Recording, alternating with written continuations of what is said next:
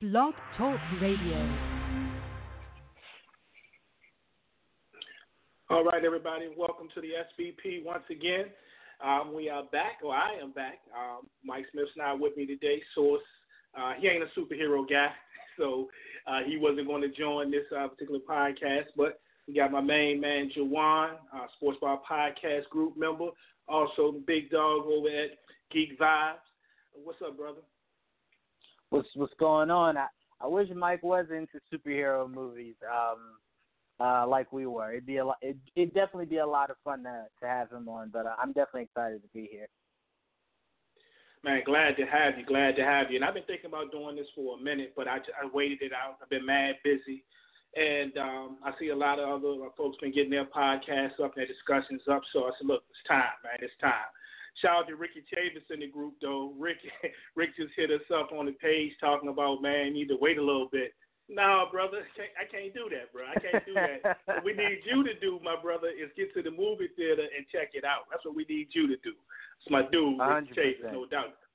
Yeah, we're gonna show him some slack though, Juwaan. We'll give him some slack. He's a Knicks fan. So I'm gonna give him a little slack. Oh, you know okay. what I'm saying? So yeah, yeah, he he good, he good.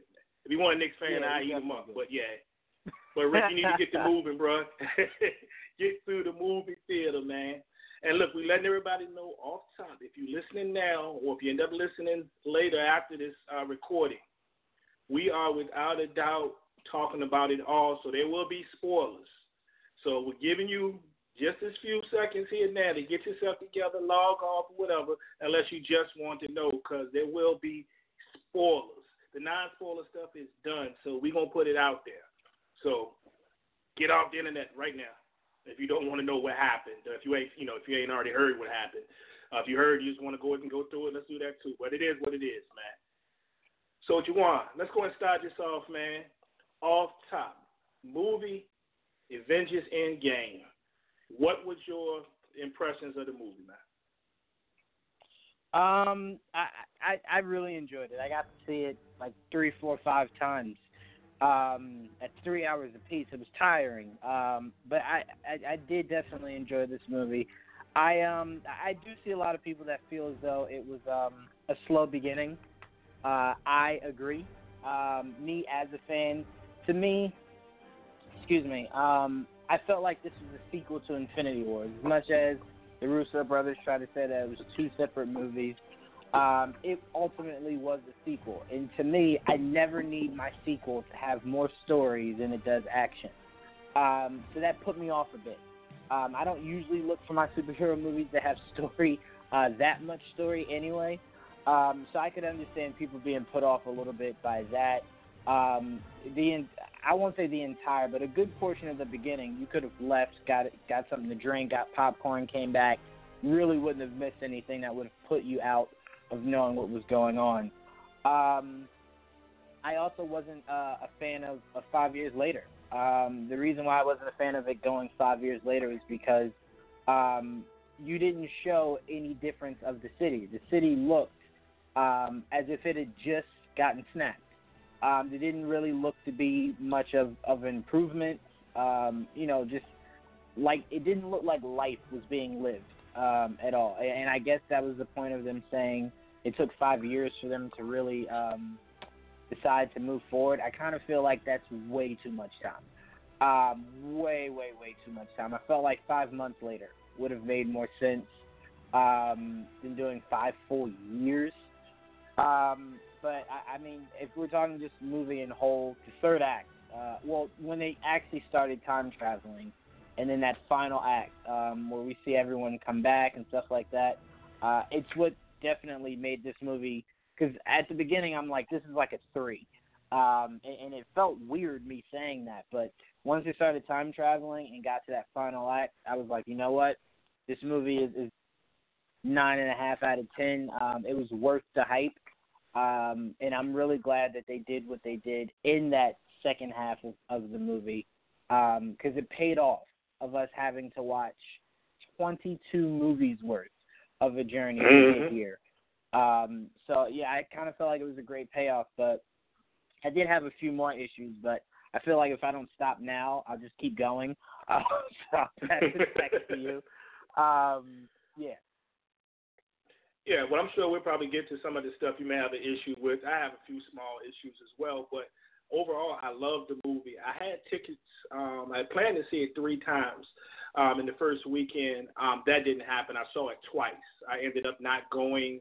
The third chance that I had, I got tired of doing some other things and I was tired. But I saw it, of course, Thursday night um, at a uh, 8 p.m. showing, and then I turned around a few hours later and went to a 12 p.m. showing that Friday. So um, it was pretty fresh. And when I noticed um, two different types of crowds, of course. Um, you got the night crowd. There was probably a lot of uh, um, Marvel movie fans in there, a lot of uh, you know the uh, younger generation um, in the movie theater. So there was a lot of clapping, um, a lot of, of course, a lot of some some tears in there. Um, you know, a lot of cheering in the movie. That was on the first night. The second uh, day that I went to see it, it was a little more quiet. Even during the scenes that you expected to hear some, you know, some cheering and clapping and things. Um, there was a little bit of an older crowd. Uh, you got to think about it. About 12 p.m. on a Friday, you know, kids and stuff are probably in high school or college or wherever they are. So there was a few uh, senior citizens in there, and um, and uh, quite a few actually. We were sitting pretty much right between. Um, on one end of us, there was a, a senior citizen couple, and to the right of us, a few seats over, there was a uh, two gentlemen. Um, there senior citizens, and I couldn't really scan the crowd in the back, but uh, from what I could see, um, you know, you're probably looking at easily probably, you know, 55, 60 and up. So, but I think uh, both nights, both parties actually loved the movie. Um, I will admit, and some of this will come out as we go through these scenes. I liked it. Not that I didn't like it when I first saw it, but I liked it a lot better the next day uh, when I saw it. So, um, and I noticed a couple of things that I missed, and some of it it wasn't just stuff that I missed. It's just when I saw it again, I had a different perspective and a different understanding of either what was trying to be done or what they portrayed, or or some things that is you know I just gave a little slack for it. Um, but yeah, man, uh, a lot of people don't know Avengers Endgame. Actually, there was an Avengers comic that was Avengers Endgame. I think it was Avengers 71, was back in 1969. Um, different, you know, not the same story, different plot line, some different characters in there that have never been in Marvel yet. Um, you know, Kang the Conqueror, Black Knight. Um, well, we've seen the Human Torch, but um, in in in, um, in movies. But you know, he, he's there, and there's some other people, but totally different, totally different. This movie something that stood out on its own, nothing like the comic books.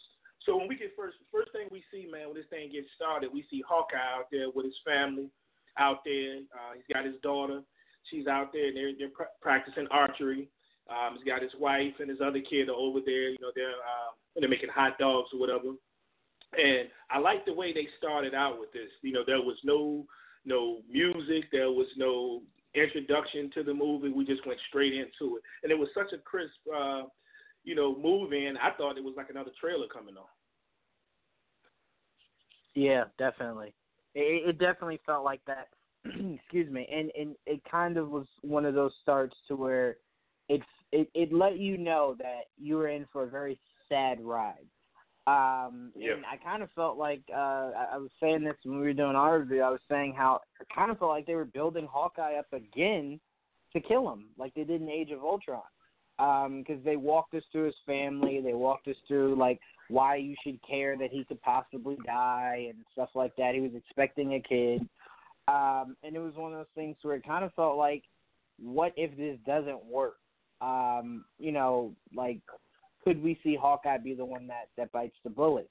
Um, and I got angry because I'm like, you did it again. Like last time you built it up, then killed someone who you didn't really care about in in um uh Pietro, and now you did it to where right. it was like you could have built up Black Widow a lot more, so that hurt us more. Um, because I just I don't like I get feeling their relationship, their brother sister relationship. I get that aspect, but I kind of felt like you've done nothing to the Black Widow character for that to hurt me. Um, and, and that's why I thought the beginning of this movie was building towards um, we could possibly see the end of Clint.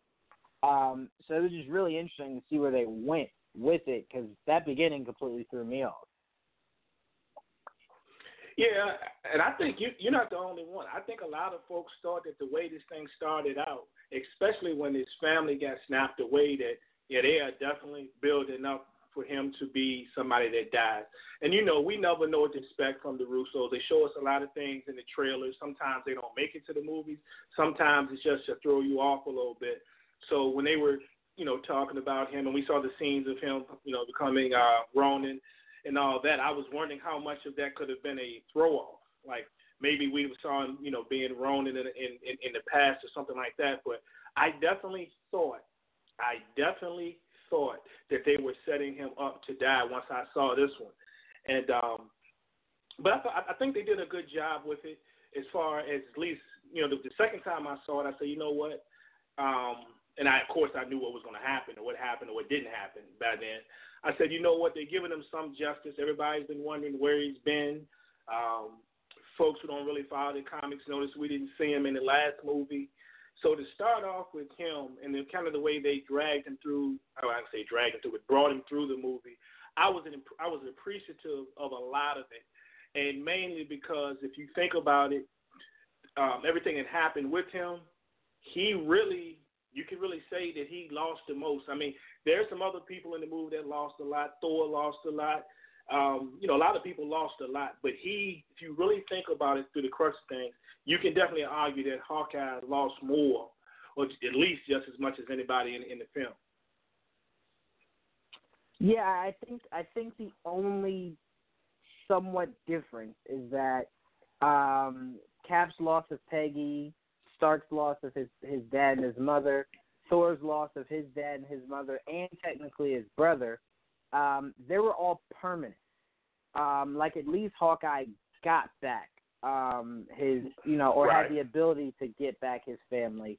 Um, that was a taboo of like Stark couldn't warn his dad about you know the Winter Soldier was going to kill him a few years from from then. Um, Cap couldn't take Peggy with him or or do something different so he doesn't become Cap so he could stay with her. Thor um, couldn't warn his mother um, and his father of the of the the doom that was coming. So it was more it was more so of those three lost the, the most to me because they had to revisit everyone that they lost, knowing that even though they have the Hmm. ability to bring them back, they couldn't bring them back. Um, at least Hawkeye knew that he had a fighting chance to possibly bring his family back, and it wouldn't change anything. Man, that's that's a deep perspective right there, and I, I hadn't even thought about that. And that is a great point that these folks got a chance to actually, some point or another, see the person, know, the people that they lost lost throughout the film, and that's just something I never looked at. But now that I think about it, you're absolutely right. That's deep. That's deep. Um, then we move on a little bit, man. Once we get past him, and uh, we kind of get to the scene that we have been seeing um, throughout the trailers, and uh, that's with Tony and uh, Nebula, and he's out there just floating around in space, uh, pretty much near death, uh, very little oxygen left, and he's recording messages, of course, um, just in case he doesn't make it. I don't think he even believes that he's going to make it at this point. And we see this right at you know right at the probably his uh, his final maybe hour or two or whatever he had left. Uh, you know he's he's passed out. Nebula helps him, puts him in a chair, and we see this spark of light, and all of a sudden it's, it's Captain Marvel, and Captain Marvel saves him and flies them back down to Earth into the Avengers. What do you think about that scene? Um, I wasn't a fan of it, um, mainly because I thought it was too neat how Captain Marvel had just. Because if think of it like this, and this is why I say um, continuity and the idea of when they were able to film things. Because remember, Endgame was filmed before Captain uh, Captain Marvel, so that's why that True. that in, that end credit isn't in the actual movie. Um, and what's bothersome about that is um, your timeline is messed up because if you're saying um, that she showed up maybe a few hours to maybe a day after um, the events of the snap, then I would tell you Tony had specifically said it had been a few days to I think a week. I don't think he said any longer than than a week. Um, so then your timeline is is all messed up. Like how? So and then people are saying like, well, she went down there, she you know she talked to Cap and them. Then uh Rocket was probably saying how like he thinks Nebula and Tony are lost somewhere in space, so she went to find them. To me, I shouldn't have to. I shouldn't have to create that illusion. The story should give me that answer, and it didn't. It was just kind of like, oh, Tony's about to die. Who else could save him? Boom, the lady that just happens to be in space around the same area. Um, so that was bothersome to me. Excuse me, because it was just too neat. It was like, all right, come on, really? She just happened, like she was flying through space and just happened to to land across like Tony's ship. It is it was too neat for me, and I think I would have preferred if um Tony used the last bit of the arc reactor juice that he had in his chest, like the last little bit of juice, to send a message right. to to Earth, and they got it. Um, and mm. they were Hmm. able to fly out there and rescue him, um, rather than Captain Marvel uh, being able to do it, or they were able to send a distress signal. Um, like remember in Infinity War, it starts with the Asgardians sending out a distress signal that the Guardians later pick up and then find Thor. So if they did something Right. like that, like they put out a distress signal, Captain Marvel kind of got, um, you know, kind of caught it, and then she was able to go save them. To me, that you that you could have answered in dialogue, like when she landed. Um, they could have been like, "How did you like? How did you find Tony?" And she was like, "He put out a distress signal that I was able to pick up." Um, just very quickly answer that in dialogue, and I'm like, okay, you know what? That's good. I'm I'm cool with that. Um, but to just make it seem like she had just like she just happened to fly by and like saw him and was like, oh, let me let me pick these people up. To me, it was just too neat. That was one of the questions. Actually, somebody had inboxed me. Actually, was wondering what was asked me what would probably be our theories on how she actually found Tony and, and, and Nebula. And I thought about this for a while, and I really didn't have a definitive answer. That I kind of came up with, and I wondered, and I don't know what you think about this, but remember later in the movie when she mentions, uh, well, I think she mentions it actually a couple of times that there's, you know, all these other planets out there that she has to, you know, pretty much help watch over, protect. Uh, I don't know. I'm, I'm wondering that what they could possibly say that maybe she found out. Of course, I know you don't like the theory. She just happened to be on her way through space. so, and you know, but maybe she was on her way to another planet and found them, or maybe uh, could it be that maybe on another planet somewhere word had gotten out of what happened, and then she went out to look. I don't know, man. I really don't have an answer for that one. But that was one of the questions that was asked to me. So it's funny that you Yeah, I mean- to uh, that you said what you said.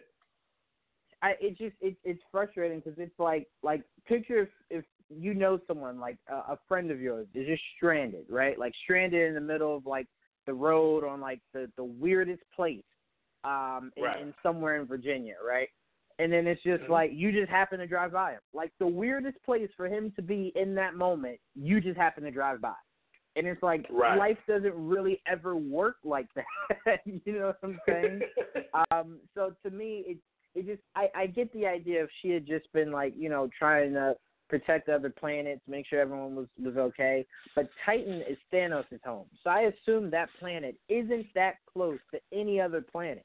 Because if it is, you would assume a lot of Mm. people would have seen the battle that was going on. Because remember, from where Titan is, he took another planet and threw it at Tony. So it's like he crushed whatever planet that was that was closest to him. So it's like it's not even like it's Earth and you know Tony and them had happened to be on the moon. So it was like on her way to Earth, she saw it like by the moon and then res- rescued them. Like to me, it's just it's neat and it's it's one of those things that people tell me like I overthink, but to me, it's like don't think because you give me all the things that I, I want to see and and the cool shots that I don't pay attention to logic. And even though this is a superhero movie, that's that's not logical, and that did bother me. She, well, she like I'm I'm Captain Marvel. Damn it, that's how I found him. Now, uh, you going y'all gonna respect me. Yeah, but speaking of her, man, like she, she she's catching a lot of flack and a lot of backlash, and of course, not just before her movie because of comments that was said, and after her movie. And I'm I'm continuing to see comments about her now, even after Endgame. People don't like her character. Uh, that she's too bland. Um, I'll tell people hello as far as the bland part, then um, if you and I'm not telling you had to, but if you ever read any of her comics, she's not that exciting of a character. I mean, I, I, I mean, I don't have anything against her. I like the character, but she's she'll never end up anywhere near any of my favorites. But you know, a lot of people are just throwing up comments about it. And it seems like to me they may have a a uphill battle uh, to get folks to accept her the way that Marvel's going to want her to be accepted. Um, so, what, what are your thoughts on that? And, and you know, do you like her? Um, well, Brie Larson was nowhere near my list of actresses to portray this character. My first and only casting for this uh, for that role was Charlize Theron. Um, I thought she was mm. perfect. She was perfect in every essence of the word to carry on being Captain Marvel. But I get it. You wanted someone a bit younger that could issue in a new era. I get it. I I, I was fine with it. Then I heard like Brie Larson had won an Oscar, so I was kind of like, all right, well, you know, there's more merit to her name. Um, so I, I grew okay with it. Now, uh, fast forwarding to the movie, I enjoyed the movie. Did I think it was the best MCU movie? Nowhere near. I thought this movie felt rushed. And the biggest comparison right. I had was I felt like this movie was purely made to get you to understand Endgame and why she was in it. Um, you know, and hmm. last year Black Panther felt like a completely separated movie that if you didn't know that character till you got to the end credit scene where you saw Bucky, you didn't know, you know, obviously in, unless you were a fan of the comics, that the character was connected to the world. It just felt different than any other Marvel movie. Um, hers kind of just felt like they just forced it so you could understand why she's in why she's in Endgame. Um, but as far as her personality, I don't get what people are upset about. I, I've read Captain Marvel comics. She's not that interesting uh-huh. of, of a person outside of her power set. So to me, when people are like, you know, she's not happy enough and you know she she takes it too, I'm like, I don't know what you guys are expecting Captain Marvel to be. Um, you know, outside of what Brie Larson has done with it, but under no circumstances was I a huge fan of that casting because again, Charlize Theron was my pick um, to being Captain Marvel. She'd but I honestly, too. she would have been perfect. She a hundred percent mm-hmm. would have been perfect. Um, but yeah, I, I would definitely be the uh, first in line to see the sequel to Captain Marvel. Um, see where they go with this story. And I know we'll probably get to it, but I'll just throw it in, uh, you know, because it has to do with the character. I love her new haircut. I feel like it gives her a new dimension. Uh, I I love seeing her get the more comic accurate haircut um, in the newer tellings of Captain Marvel that we've seen. Um, so I was a huge fan of that. So no, I, I personally don't understand or get the hate that um, Brie Larson gets because they don't hate the character; they just really seem to hate Brie Larson. I think that's what it is for the most part. I, I definitely think that's what it is. They just hate Brie Larson. Now you'll have some people who are not uh, really real comic book oriented and may have seen a lot of the Marvel movies, and yeah, they'll form their own opinions without knowing certain things. But I definitely think a lot of it is just hate towards uh, Brie Larson, and I do think when they made this movie, they anticipated certain things. Um, in my opinion, that's why we got some of the lines that we got in the movie, like when she says uh, when she's talking to them and they're asking like, in all this going on, where have you been? And she's like, "Well, every planet doesn't have you guys."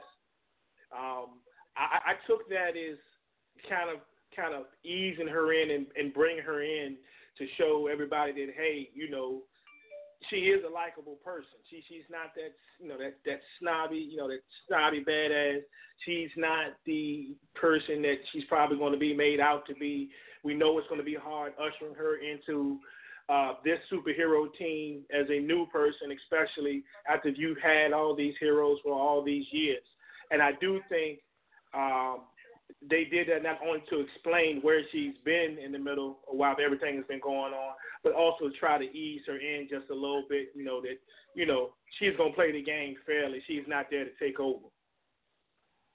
Yeah, I, I will say this though: uh, if you watch Brie Larson like interviews and stuff, um, she doesn't seem, and I think this is what people are going off of. She doesn't seem to have the same level of enthusiasm that the rest mm-hmm. of the mm-hmm. cast usually does.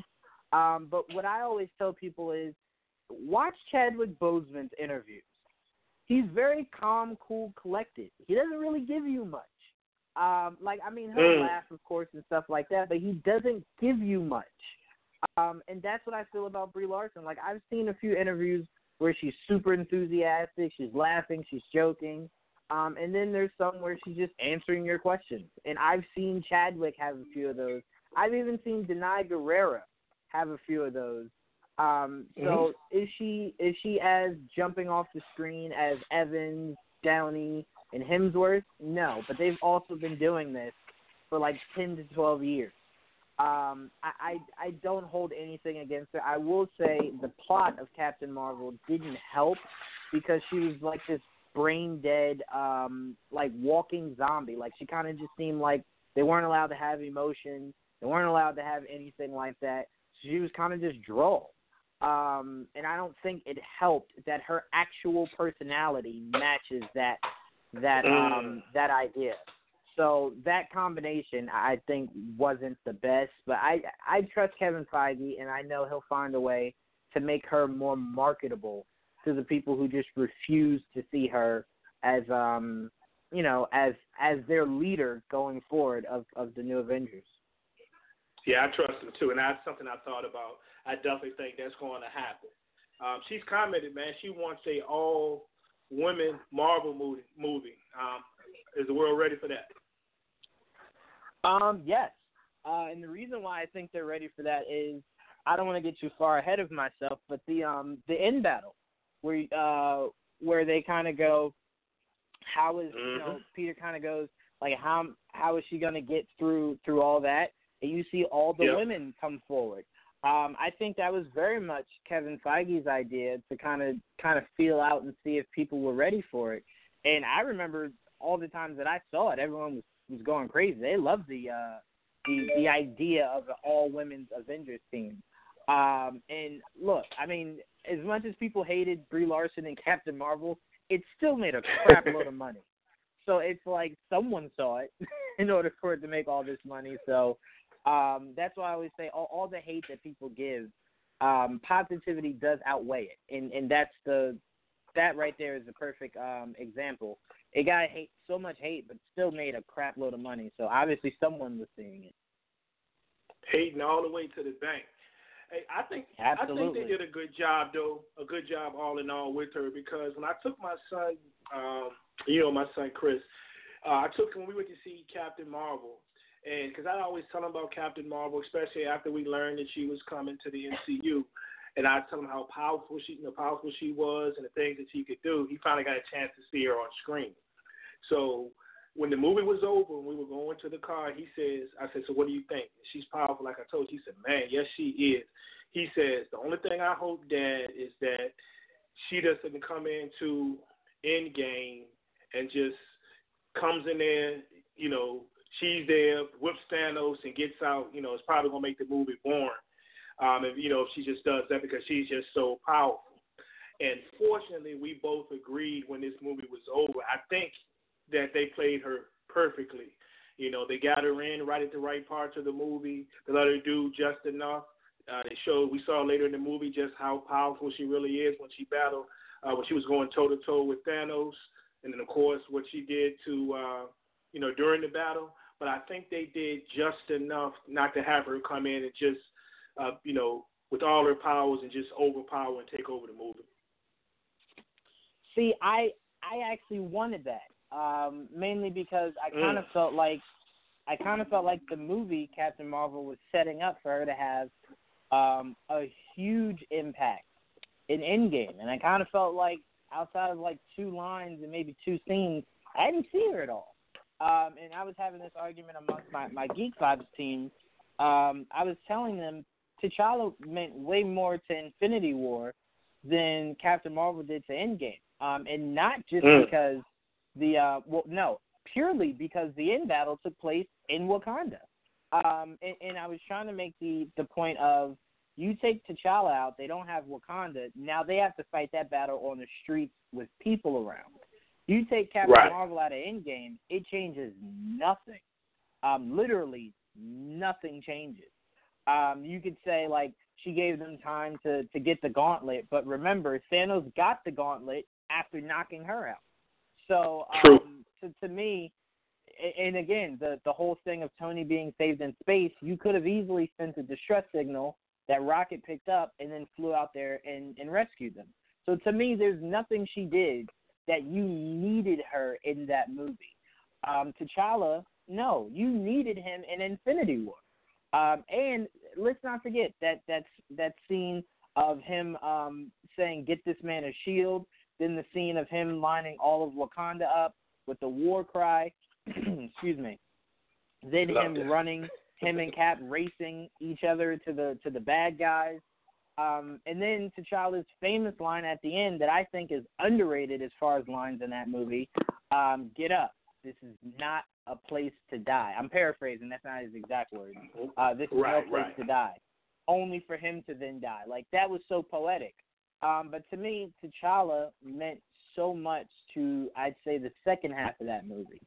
Um, mainly because again, his territory is what they used because th- there weren't any innocents there you had to worry about dying. Um, but yeah, I kind of felt like Captain Marvel left no mark to me in this movie whatsoever, um, which is weird because I personally always wanted T'Challa to fill in for the billionaire, um, the billionaire leader, um, and I was fine Mhm. with Captain Marvel being what Captain America was, um, which was the guy who was co-leading with Tony. Um, but you telling me Captain Marvel is the one steering the ship going forward? I would tell you if I wasn't a fan of Captain Marvel, Endgame did you no justice um, to the character. So I, I kind of just think you could have come a lot harder um, than you did. Like I would have been fine if, um, like, picture when Cap when Cap was knocked down, he had half his shield. I would have loved it if Mhm. Captain Marvel made her appearance there and started taking out like half that army. Um, and then of course Thanos took her down, and then you had everyone else come out. I just think she needed a bigger stand than the one that she got. I don't know. We, we probably disagree on that a little bit. I I, I kind of like the way they did it. Like I say, you know, we we talked about earlier. Um, well, we talked about um, you know how powerful she was. We think about the scene that we're going into next. Basically, when they get, you know, they decide they're going to go after uh, Thanos again after they, you know, figured out where he was and. And they get down there, and when she comes in there, she just comes straight at Thanos. And gra- and granted, Thanos is weakened, um, by what happened to the stones. We already find out that he tells them that, hey, look, um, I don't have the stones anymore. I use the stones to get rid of the stones. So it's in a weakened state. But I thought it was pretty cool the way she came busting in there, grabbed him, uh, basically had him in the uh, headlock or full Nelson or whatever. And it showed she was pretty powerful there. I, once again, I will say Thanos was in a weakened state, but she had him there. And then also later in the movie, I think they showed just how powerful she was and how you know how badass she was during the battle scenes. Yeah, but you know, you know, we look at it two different ways. But in that, but that, in that particular scene, though, man, um, it kind of gets to a point that I understood because I've seen it in the comics, but I kind of didn't like it in the movie, and I know what they were going. And there was the point when they showed your boy Thanos out there going through the garden or whatever. You know, I'm like we do find out in the in the in the you know at the end of it was the uh, Infinity Gauntlet that um, after all said and done, he ends up um, becoming like with a farmer or whatever. Um, and he's going on just you know minding his business or whatever. But I kind of would have taken that part out of it. Uh, I guess I can I I think the point can't of picture it. that big dude going through the garden like that, man. I just can't picture it. Man. No, I, I don't disagree with you. We know that that was instrument, well, not instrumental, but that was iconic from the comics. Um, the Scarecrow costume and then him going through Yeah. the forest. That was in the comics. Um, but to me, I think it was just for them to show people who've never read those comics that we did um, what he was doing in the course of five years. Because I know if you went right into the, swooped in and started fighting him, I'd be like, what was this dude doing for five years? So I kind of understand that. I mean, but I, I'd have been better. Like, say he was. Man, you might laugh. I'd have felt better if they just showed him on a tractor. So like, you know, just him walking through there with the, you know, with the little basket of it, picking up the whatever fruit or whatever it was he was picking up, just sauntering through there, just kind of. I knew what they were getting at, but it was kind of weak to me. And you showed me that him out on the farm, and granted, I know that he's, you know, he's kind of messed up from what happened with the Infinity Stones, but maybe even with one arm, if he's out there hammering something or something like that, I'm cool with it. But him just going through the little farm and that little basket, it just I don't know. It seemed kind of seemed like something I seen in a children's book. So I, I could have done without that me, you know, for me. But it, it is what it is. I, I mean, I, I don't. I, I see where you're coming from. To me, it wasn't. Um, it wasn't something I necessarily needed. But again, I could see it for, um, you know, people who don't know the comics. Mainly because remember, at the end of Infinity War, he had looked at peace. Um, so I mean, you would assume if you have your own planet, you'd have to then go get your own fruit, your own vegetables, cook yourself. True. Um, I, I, I get it. I get you saying like um, Thanos had the the full look of um, of uh, the single the single bachelor uh, who had, like has cook for himself, go get his own stuff, stuff like that. Um, I, I get it. I, I didn't necessarily need it. It could have been a deleted scene, but I, I'm saying I do somewhat understand why it was put in there, mainly for the the um, the historic significance of that being what we actually got in the comics. True indeed. True indeed. So through the struggle, they go through all of that. Um, when they find out everything that happened, they think pretty much everything is done. All is lost at this point. Thor loses it, chops his man's head off. So Thanos is done at this point and um, and that pretty much just ends it. That you know ends it ends that segment of everything. So when we fast forward to you know a little bit later, um, I'm going to go to uh, Black Widow. Um, of course, she's running things. She's basically um, in charge for the most part, and she's sitting there um, and she's talking to you know some of the remaining folks um, that are out there. Finally, they're checking in with her, uh, seeing how things are going. You know, she's got a War Machine there. Um, she's got a Okoye there. Um, she's got uh, Rocket and who am I forgetting? Um, it was somebody else. War Machine, uh, Rocket, uh, Captain Okoye. Marvel, Okoye. Uh-huh. Yeah. Yeah, it was just those four, I believe. Um, and she's talking to them, and she's having a conversation. And I'm going to go ahead and jump right to this when she's asking all of them about you know what's going on, how how are things being done, is there any issues, any problems, and we go straight to Okoye, and she makes a comment basically something to the effect that there's like a, a earthquake under the under the under the ocean or under the sea or whatever, and and uh, Scarlet Witch asks, I'm not Scarlet Witch, uh, Black Widow asks her, well, how are you handling it? And she basically tells her we're handling by not handling it. Do you think that is a a nod towards us possibly getting Namor? A hundred percent. I I told you before. Um, I know the perfect way that you could set up Namor, um, and Doctor yep. Doom for a Black Panther sequel. I'm sorry. When mm-hmm. I heard that, I was just like, "Oh, cool, Namor's coming." Like that, that's the first thing I immediately thought. Like everyone was laughing, and I'm like, "No, no, no, no, no. That was serious. That's a Namor reference." Um, and the fact that she was saying it was off the coast of Wakanda, I also thought was yep. was really awesome. Um, so yeah, I mean, I think if you're Ryan Coogler, now that you have the rights to Doom, Storm, like you have rights now to where you can just have fun with Black Panther. And I think the best sequel, since you've made one of his sworn enemies his friend in um in uh Mbaku, I think the best thing to do would be to do Namor, since you can't do a solo Namor movie because, like the whole, Universal owns the rights and they are very stingy. Um, so yep. yeah, why not make Namor the villain of Black Panther 2? So yeah, as soon as I heard that, I immediately assumed it was Namor. Yeah, I did too. I did too. I, I looked at the guy next, you know, sit next message. Did he? Did she say what I think she said? And he was like, "Yeah, man, we might get Submariner, man." I was like, I thought I heard that, and, and I don't even know this guy. This guy just gives me a high five in the movie theater. Like, you know what I'm saying?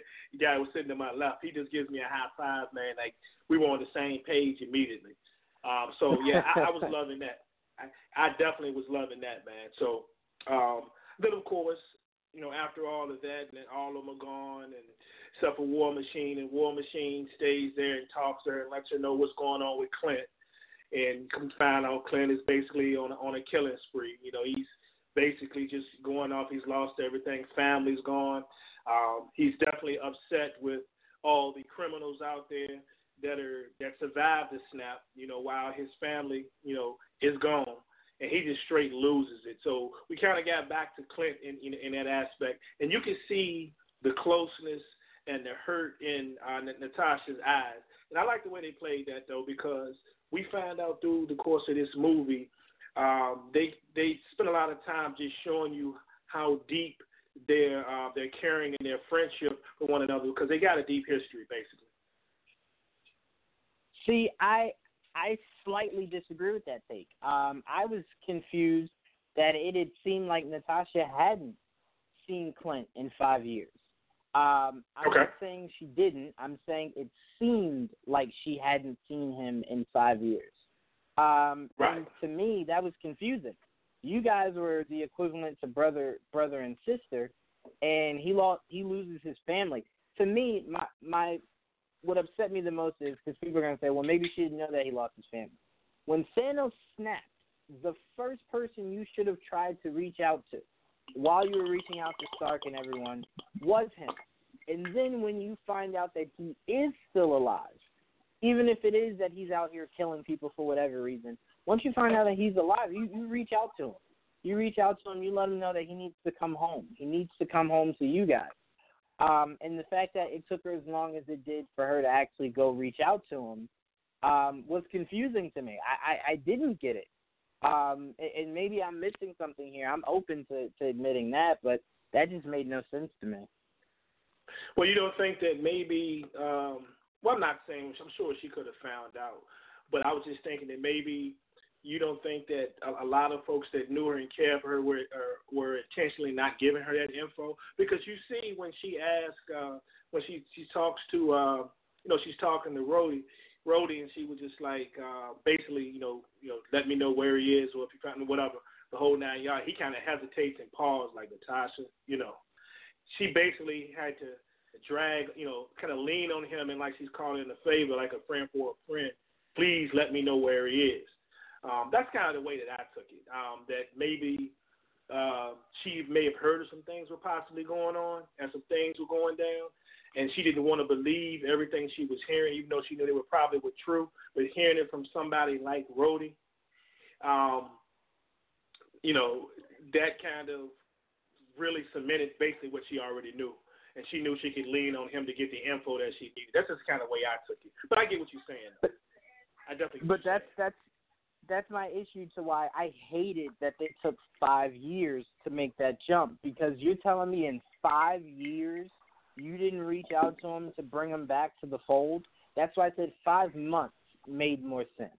You told me five right. months had passed. I would say, okay, it makes sense. Five months. She's kind of like maybe he just needs to kind of uh, work through this. Um, but five years, that's like the equivalent of like your best friend loses like his wife to something tragic and it takes you five years to reach out and to console them. It's like, well, no, I don't need it now. Like I needed it five years ago when it happened. So to me, that's like so many things of you going five years ahead just is is super confusing. Like I'm trying to think, and I'm obviously I'm not comparing the two. Um, but when we had our personal tragedies, um, a la the you know the stuff that happened in New York and stuff like that, I don't think right. it took five years to rebuild. Um, and again, I'm not comparing it to. I'm just saying five years. Is, that's so much time, and you now have to fill in voids for why five years had, uh, you know, to what everyone was doing in the course of five years. To me, five years only made sense for Iron Man because you know, uh, obviously we see what happened in, in the course of the five years for him, and it really bothers mm-hmm. me that it took five years for a rat to get on top of Ant Man's van. Like just a lot of five years just really bothered me. Is is my point.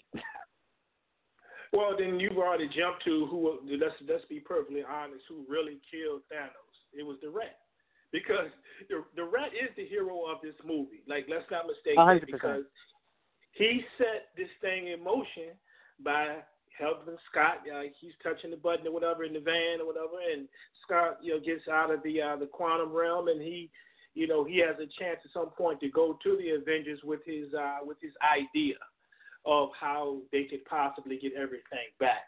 But before we get totally into that, I want to uh, talk about something that I know you have a real issue with because even though I couldn't respond at the time because I was, uh, I think I was maybe doing something. I saw you on one of your lives uh, talking to uh, talking to some folks about Scott's daughter and how in the world did she all of a sudden look like she aged what about what in that five year span look like she aged about what ten? I mean like you know that was crazy and I noticed it too. Okay, Chris, this is all I'm saying. This movie, right? Uh, Infinity War we know ends around the same time Ant Man and the Wasp ends. His daughter mm-hmm. looks no older than eight years old. And I'm not the best at math, but I know eight plus five is not 21. And that woman looked like she was old enough to drink. And you can't tell me that that's a teenager. Because if you're telling me teenagers look like that now, the whole world's in trouble. The whole world's in trouble. That's not a teenager. I'm sorry. I, am sorry. It's not. It's not. It it had it had to be something. It had to be something. That that is not his daughter. Like when when she came to the door, I'm like, oh, it's gonna be Scott's ex-wife. They're gonna cry about losing losing their daughter, and then I'm like, who is this girl? Like the whole time, I'm completely clueless. Other people around me are like, oh, and I'm like, oh, what? And then he's like, Cassie. I'm like, Cassie. I'm like, hold on, it's a it said five years, not fifteen, right? It, what did I miss?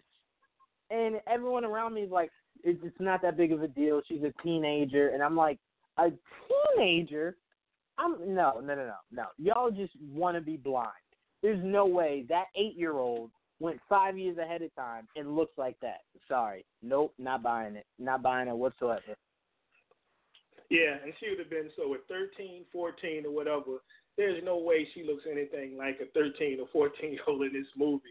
The only thought Not that I all. had with, oh yeah, the only thought I had with this, and I still think it was a a, uh, a poor idea if this was the case, is that um, you're trying to make it work for this movie, but by the same token, even though it hasn't been uh, greenlit yet to where I've seen, but if there is another uh, Ant Man movie or Ant Man and Wasp or whatever, um, I'm wondering were they trying to play it off and think ahead, so maybe they could use her um, to interact with uh, Scott and Hope in this movie, maybe even become Stature um, and, and yes. become her character um, in the next film. And that's the only thing I can think of when I saw this. Yeah, I mean, but see, to me, that's why I said you don't put time restraints around things because it mm-hmm. boxes mm-hmm. you in. Because now you're obviously Ant Man and the Wasp three or whatever you're gonna call Ant Man three or whatever. There's gonna be a conflict where she wants to be like her dad and her stepmom, um, and I think that's what will turn her into stature, and she will be the first domino um, in the many dominoes that will be the new Young mm-hmm. Avengers after young you Avengers, get T'Challa yep. out. Right after you get T'Challa out, Captain Marvel out. Because remember, in Captain Marvel the sequel, we could possibly get Kamala Khan that could also be part of the the Young Avengers. Um, awesome. So to me, that's that's obviously what you were doing, and I'm completely fine with that. But the biggest issue I have is um, that's not five years. It's just not. it's that's not. my biggest issue. You could have casted someone who looks 15 years old that is not 15 years old. And to be fair, I don't see many 15 year olds, so I could be wrong on on how evolution looks in today. Um, so I'll be the first to admit that, but I, in 25 years, have never seen a 15 year old look like that. She looked like an adult, like she was old enough to yes, drink and vote. So to me, I, I see obviously they were trying to set up Young Avengers. To, again, I'm completely fine with that. Um, I would have preferred if maybe Stark's daughter wasn't as young as she is. Um, but who knows if they age the way that uh, uh, Ant Man's daughter did? Before we know it, Stark's daughter will be 32. So who knows? But to me, putting five years to it and then making her look that old, n- not the smartest of ideas. Yeah, anybody didn't catch that who who doesn't know, um, she does um, in the comic book. There's a couple of different versions of her depending on um, you know, what, what earth we're talking about. But she has the powers just like her father. Um, she's able to, you know, to uh, grow. She's able to shrink down the ant size. Um, you know, sometimes her powers can be kind of controlled by her emotions a little bit. So her father has to help her with that. But I do think we'll see her at some point, and you nailed it. Whether that was the intention in, this movie or not, um, I, I I'm pretty sure that we're going to see her as stature um, in the MCU at some point. Um, but yeah, so uh, but yeah, the, the rat was the hero of the movie. So let's go on and get that out there. Um, the rat really defeated Thanos. Um, if, if, we're, if we're really being if we're really being frank about it, um, the, the, the, the, the, the, trick, the trickle down theory. But um, yeah, so um, so to the next stuff. What you feel about Professor Hulk, man? I hate it. I hate it. Uh, you robbed me. Um, that that that's the that's the only thought I had every second I saw that man. You robbed me. You had Infinity War. You had him get punked out um, in the first ten minutes of the movie, right? And then he spends the right. entirety of the movie refusing to come out. So then you fast forward to Endgame, and I personally thought we were going to see Banner for a good portion of this movie, and that um, something could have happened. Because I always thought Natasha was going to die in this movie. Um, I thought we were going to get a moment where Thanos. Um, that was my pick. I, I always thought that, uh, especially when I heard she was getting her own movie. I was like, oh no no no no no no, this is going to be a prequel. There's there's no way you're doing a movie about Natasha now. Um, so that was my mindset. So I always had it worked in my head. It was going to be a scene where she she's trying to do something sneaky to take out Thanos. He catches her kills her. Banner freaks out, turns into the Hulk. We get World Breaker Hulk, um, just mm. trashing Thanos. Um, and then obviously Thanos uses the stone to, to kind of neutralize him. But we get that moment where it's like to anyone who doesn't know World Breaker Hulk, if you watch Dragon Ball Z, picture the Hulk going Super Saiyan. That's what World Breaker. Mm-hmm. Um, so I thought we were going to get a moment like that, and now because what I kept thinking, Chris, was remember how awesome it felt to see um, Berserker Wolverine and Logan, like how it just felt yes. so right because we had never yes. had it. Um, I thought we were going to get a moment like that because remember, Thor Ragnarok was Planet Hulk, all all mixed up in one. And if you're a comic book fan, you know Planet Hulk does give us World Breaker Hulk. Um, he feels betrayed by the Avengers. Um, he feels slighted that they were responsible for Planet Hulk, I believe, blowing up. Um, and he turns into World Breaker Hulk um, that I believe Sentry had to end up coming out and, and defeating him. But anyway, um, you robbed us of that. And for you to give us Professor Hulk, um, I, I thought was just so cheap. It was cheap. I get it. You did it so when Hulk ended up doing what he did to, to kind of save the day, um, it made more sense because obviously Banner couldn't do it. But to me, it was cheap and it was a waste of, of the Hulk. Yeah, th- there was no way you could have convinced me before this movie that we weren't going to see the Hulk just come out like straight badass in this movie. You could not convince me of that. After everything they showed us uh, back in uh, Infinity War, and um, you know, almost like you know the Hulk wouldn't come out, afraid to come out and, and all that. I just knew. I said, man, oh man. And then they didn't show us any of that in the trailers. I said, man, I bet you the Hulk is going berserk in this one. And it never happened. So that would probably be one of my few, uh, added to the few disappointments that I really had about this movie. Um, but as far as him, the whole Professor Hulk angle, if you're going to go that angle, Okay, if that's the angle you wanted to go, I would have loved to have seen.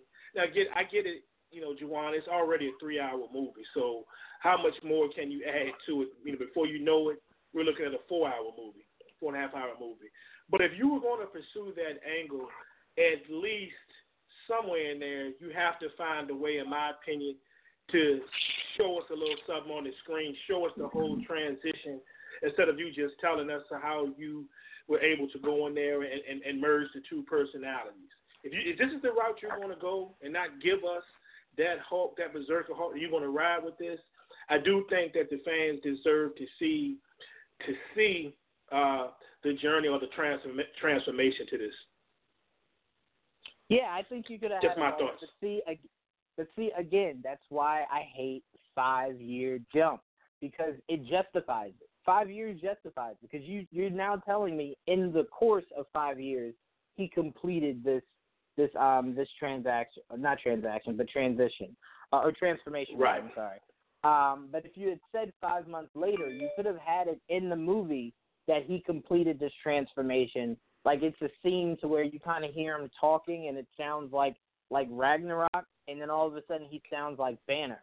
Um, and you're kind of like, what what just happened? And he's like, I made a deal with the big guy, and we're we're one. Um, and then you get the Smart Hulk, but he's like beating people up and stuff like that.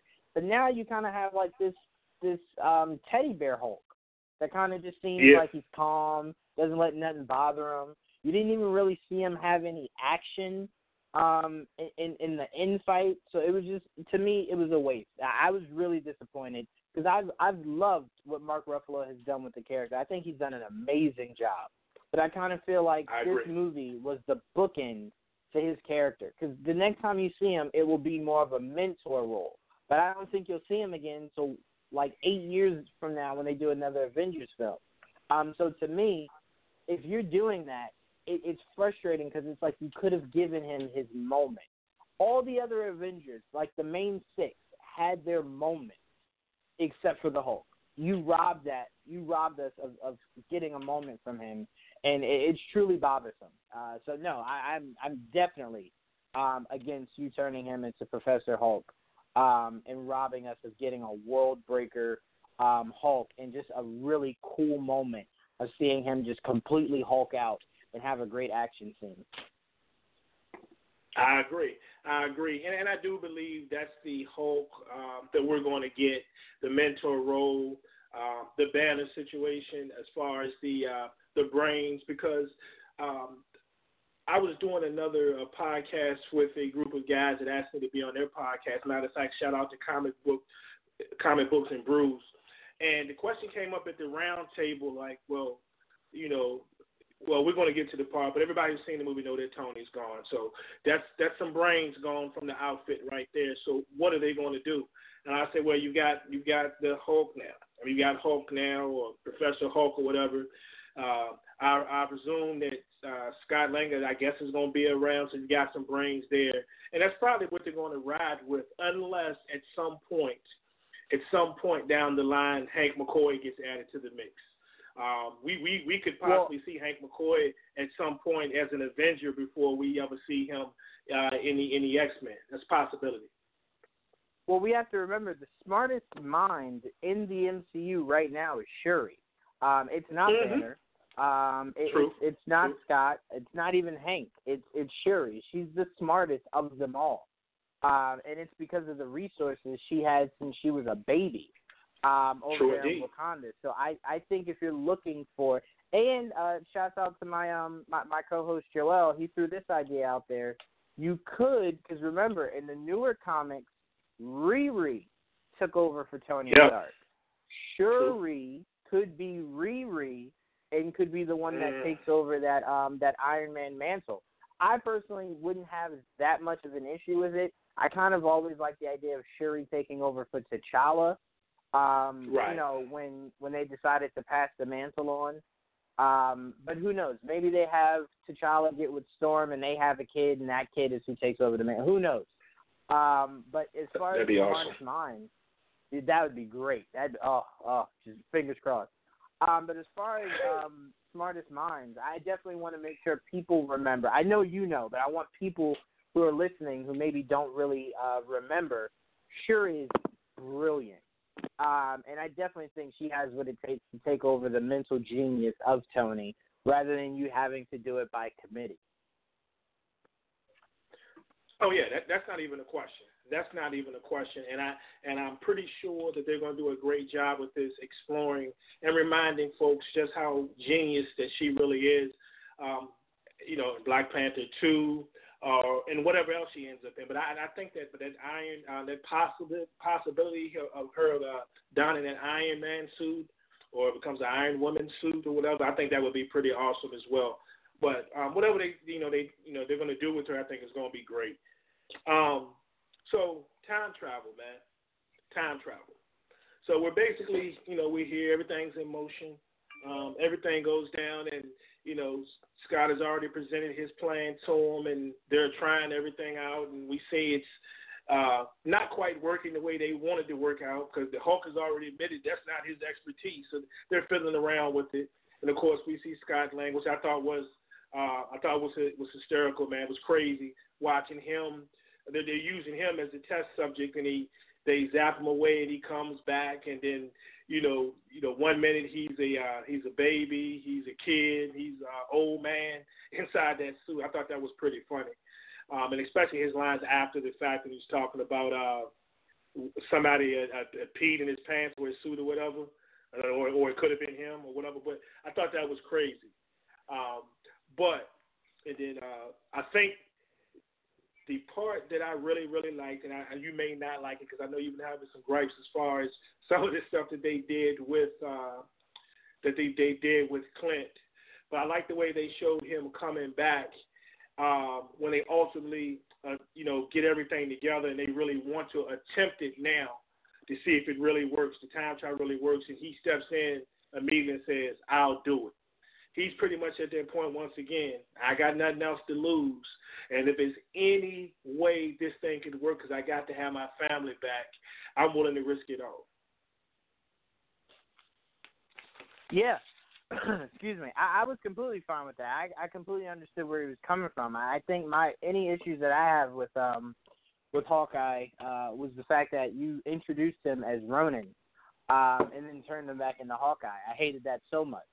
Um, but yeah, I, I love that scene, and I love that you actually got to see him go back, um, pick up the catcher's mitt, um, kind of see his family, uh, kind of feel his family being there, but couldn't actually see him because he got sent right back. Um, that was a very yep. emotional moment. I, I I love that moment. Yeah, man, I thought that was great. So I think they played that just right. One thing that I almost forgot, and I don't know how I almost forgot this because I definitely probably should have been the subject just before this one. All right, we already talked about Professor Hulk. I'm not quite sure. I wasn't quite sure initially how I felt about Fat Thor. Uh, when I first saw it, I said, okay, uh, he's gonna be Fat Thor for half a second or whatever. They can figure something out later in the movie. He's not gonna be so fat anymore which in a way he wasn't because by the time they got to the battle scene, I think they, you know, they fixed all that. You hardly even noticed it. But uh, the first time I saw it, that was kind of a drag for me. I was like, I understand that Thor lost a lot, and I understand that he feels like everything is his fault, and you know, he he didn't do it. You know, he didn't uphold his word and uphold, you know, Asgard and all that. But the second time I saw it, it wasn't as much as a focus to me as it was when I saw it on Friday night, and I, and I kind of lived with it. What you think about Fat Thor? Um, I I know this. I don't want to see it in Guardians Three. Um, it, it's it's not funny anymore. Um, you know, once once this movie ended, that was about all I've had. You know, all I wanted for that comedy. Um, and, and when I mean comedy, I mean the sense of him being fat. I don't need it going forward um, to me, I, I don't care how you explain it. Just bring Chris Hemsworth back. Uh, whoever you know, whoever that fat suit was that he was wearing, I'm good. I'm good. It was funny. It had its moment. I don't need it going forward. Um, it, it, didn't honestly. It didn't bother me. Um, I actually watched Age of Ultron um, before I saw Endgame, and I remembered I remembered Heimdall uh, telling him that he would be the reason Asgard falls. Um, and then if right. you if you remember Ragnarok, he was the reason um, Asgard fell. yep. Um, and it's just it was so much that he had put on his shoulders. He felt as though he was the reason Asgard had mm. fallen. Um, he had felt that he was the reason Thanos was able to get off that snap. Um, so I could understand. I mean, Thor, uh, you know, Thor with beer is the equivalent to women with ice cream. Um, like when they're going through something, they go through Ben and Jerry's. Thor did that with beer. So I mean, I I could see him getting a beer belly, but um, but like I said, I, I only need it for this movie, not going forward. I totally agree, 100 on that.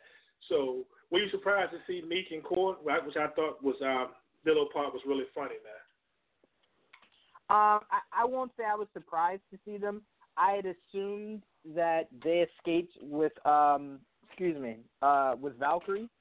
Uh, Valkyrie, obviously yeah. I didn't I didn't a hundred percent know. I just had like a, a feeling that they escaped with them. It was good to see them. Um, I mean, they're hilarious. And for people who don't know, Korg is actually voiced and mocap by the director Taika Waititi, um, the director Mhm. of Thor Ragnarok.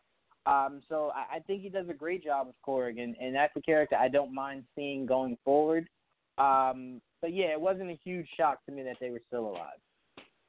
Yeah, I think they fit in awesome. Um, if we get to see them again in some kind of way um, in the next Guardians movie, being that we probably feel that Thor is probably going to be attached to it, um, even if it's just a quick cameo, um, they they can figure it out. Um, Hemsworth says he's around to play Thor as long as they want him to play Thor. So I don't think we've seen the last of those guys, man.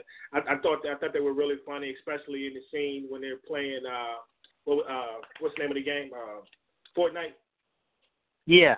And uh, and and he gets on there and he tells him Thor, that guy, whatever his name is, on there again. Whatever. And Thor gets on the headset and just like basically lays dude out on there. Cuss, well, he can cuss him out, but he he you know he told him off or whatever. But I thought that I thought that whole scene you know fit in right well with the uh, the comedy aspect of it.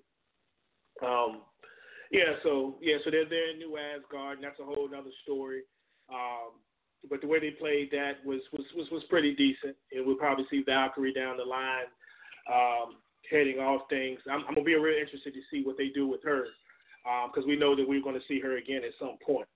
But um, yeah, so I guess moving on. Um, so we were talking about time travel just before that. So they get everything straight. Time travel works. We see them in the quantum realms. Uh, we see them in the uh, in those suits, and all of a sudden, um, they start to time travel. and They come up with a plan on how they're going to um, get out there and retrieve the stones. They're going to go back. And to me, an absolute brilliant uh, masterpiece of a scene, in my opinion, of course, is when they go back in the Battle of New York. And I know the first thing that pops in my mind is when they get there and we're seeing scenes from the Avengers, uh, from the first Avengers movie. I did love what they did with the Hulk in this particular aspect. We saw the, uh, you know, the uh, from the Avengers one, we see the Hulk smashing, jumping, just wrecking havoc, tearing things apart and then you know Cap and them telling him, so yeah, you know you got to go out there and you know and do the same thing basically, you know make it look good. And then you see Hulk go over there and he just barely pounds the car and just hardly throws it over. As much as I wasn't really for the Hulk aspect, um, the uh, Professor Hulk aspect of it, if you're gonna play it this way, I, I thought that particular part was pretty funny. Yeah, I mean, I, I didn't have any issues with that, but uh, I, I kind of favored what came after. So I don't want to get too far ahead, but I, I favored um, his moment with Ancient One more than um, definitely more than Yeah. than, uh, than anything else really in that return to New York. Yeah, did you? Um, well, just speaking of that, I mean, we pretty much going to mix all this in anyway. Were you surprised to see the ancient one? I was totally shocked. It made sense, but I was totally shocked when I saw the ancient one um, appear in this movie. Um, yes, yes. I was gonna lie to you and say no, but yes, I was. I was shocked to see her. Um, because I mean, it, it, you, you always get, um, you know, curious about like, all right, cool. If if we've known that the Sanctum Sanctorum has existed for centuries um, in New York, how is it you you weren't doing anything when the Battle of New York was happening? Turns out she was. She was Mhm. protecting the Sanctum Sanctorum. Um, so I mean, I, I thought that was a stroke of genius. But what stood out to me the most in that scene, um, more so than anything, um, was two lines of dialogue she had. One where Hulk goes, "I'm looking for Doctor Strange," and she goes, Yes. "He's not Yes. Doctor Strange yet. He's five blocks down. You're you're five years too early." Yes. Um, I early, love that. yep. I, I I love that. Yes. Um, and then I loved when he told her he gave us the stone, and she's like, "Why would he do that?" And he goes, "I don't know." And she she kind of had that moment to where she goes, "If I don't give them the stone, could I be what change would change his history?" Um, and she kind of has that moment to where she's like, "I have to trust um, Strange. I have to trust him. I have to trust him enough to know that if he gave up that stone, that I specifically told him not to give up under any Mhm. circumstances, it had to be for a good reason. So that to me spoke volumes. Um, and it made me kind of uh, sad because like I had always wanted to see more of the ancient one. I would have loved to have seen Me too. um, for her to have a chance to see how far Doctor Strange has come, um, and how he was smart enough to plan this out. Because don't get it twisted, he planned this out. He saw this. oh, no question. um, in game- question. Yeah, in game, Doctor Strange saw. So to me, I I thought that was such a stroke of genius to add that in. Like a lot of people were like, "Oh, it didn't matter." No, that mattered a ton. Um, that scene of dialogue between the two of them. Yeah, so yeah, that was awesome. Totally shocked me. One of the better scenes in the movie, one of the most memorable scenes in the movie for me. And they played it perfectly to a T. Even even to punching, uh, temporarily punching Banner out of the Hulk's body. The Hulk's just laying there, basically like a like a coat. He's just he's just there, um, basically like a rag doll. Um, perfect scene there. But yeah, during that whole battle, um, the whole battle scene in New York was was, was action packed. Um, it, it was hilarious. Uh, there was a lot of throwbacks throughout the whole movie, but especially during this part to through some of the uh, the other Marvel films, and um, it, it was totally totally awesome. The I had an idea when uh, basically when they went through the whole deal, uh, the whole battle inside the. Of course, they were inside the building. They reacted to some of the scenes, but they ended up losing the stone. Okay, and there were some classic scenes there we saw from uh, Winter Soldier. Uh, we saw some, from some of the other movies, but there was a classic scene, um, the classic scene where they went to. Um, let me think for a second. Where they went to, they looked at each other and thought everything was lost. They lost the stone. Basically, Loki got the stone and he basically hauled ass. He was up out of there, and uh, Tony uh, looks at uh, looks at Cap and basically says he whispers something to him. He's like, "Are you sure?" And they don't tell Ant Man basically where they're going, what they're doing, and they travel back to the 70s. Um, in fact, both find that both Hank Pym and Tony's father were basically in the same place. I thought they were brilliant, and I love seeing the Ant Man helmet as well. Yes, I'm glad you brought that up. That was so iconic to me. Um, and it further upset me because I remember when they first said they were making Ant Man, I was so angry when I wasn't getting Hank Pym as the main character and they were giving me Scott freaking That's Lang. who I wanted. Um, Yeah, I, was just like, I was like, oh come on! I already have to get over the fact that you made Ultron in Stark's vision um, instead of uh, Hank Pym. But now you're telling me that Hank I'll Pym, never get a mhm. young Hank Pym. I'll have to get a young Scott Lang. Oh, it infuriated me, but I ended up enjoying it. Um, so to see that classic helmet, just it felt so good. It felt so good. The only thing that would have topped it is if we um if we had like a shot of Janet's original costume, like the the yellow one that we know from yes, the comics, I would have yes, lost my mind. Yes. Um, but who knows? Maybe we might get some kind of fusion of that for for um uh Scott's daughter. Uh, maybe they go outside of what the the character's design looked like in the comics, and they kind of blend it, um, blend it between the two.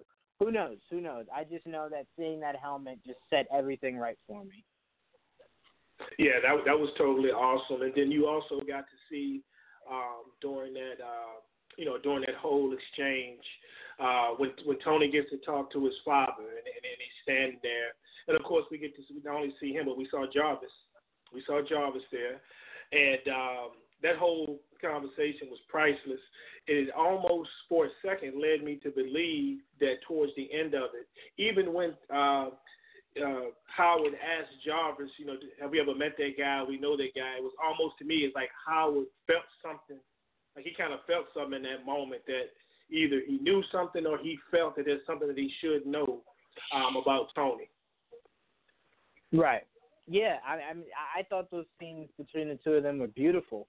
Um, I I loved every second of it. I loved the fact that we know Stark not to be a hugger, um, but embrace Yeah. that moment so much. Be, becoming a father um, has changed Stark for the better. Um, so to see his dad again, he hugged him because now he realizes how difficult it is to raise a kid um, and be a genius uh, at the same time. Like not only is the kid depending on you, but the world is depending on.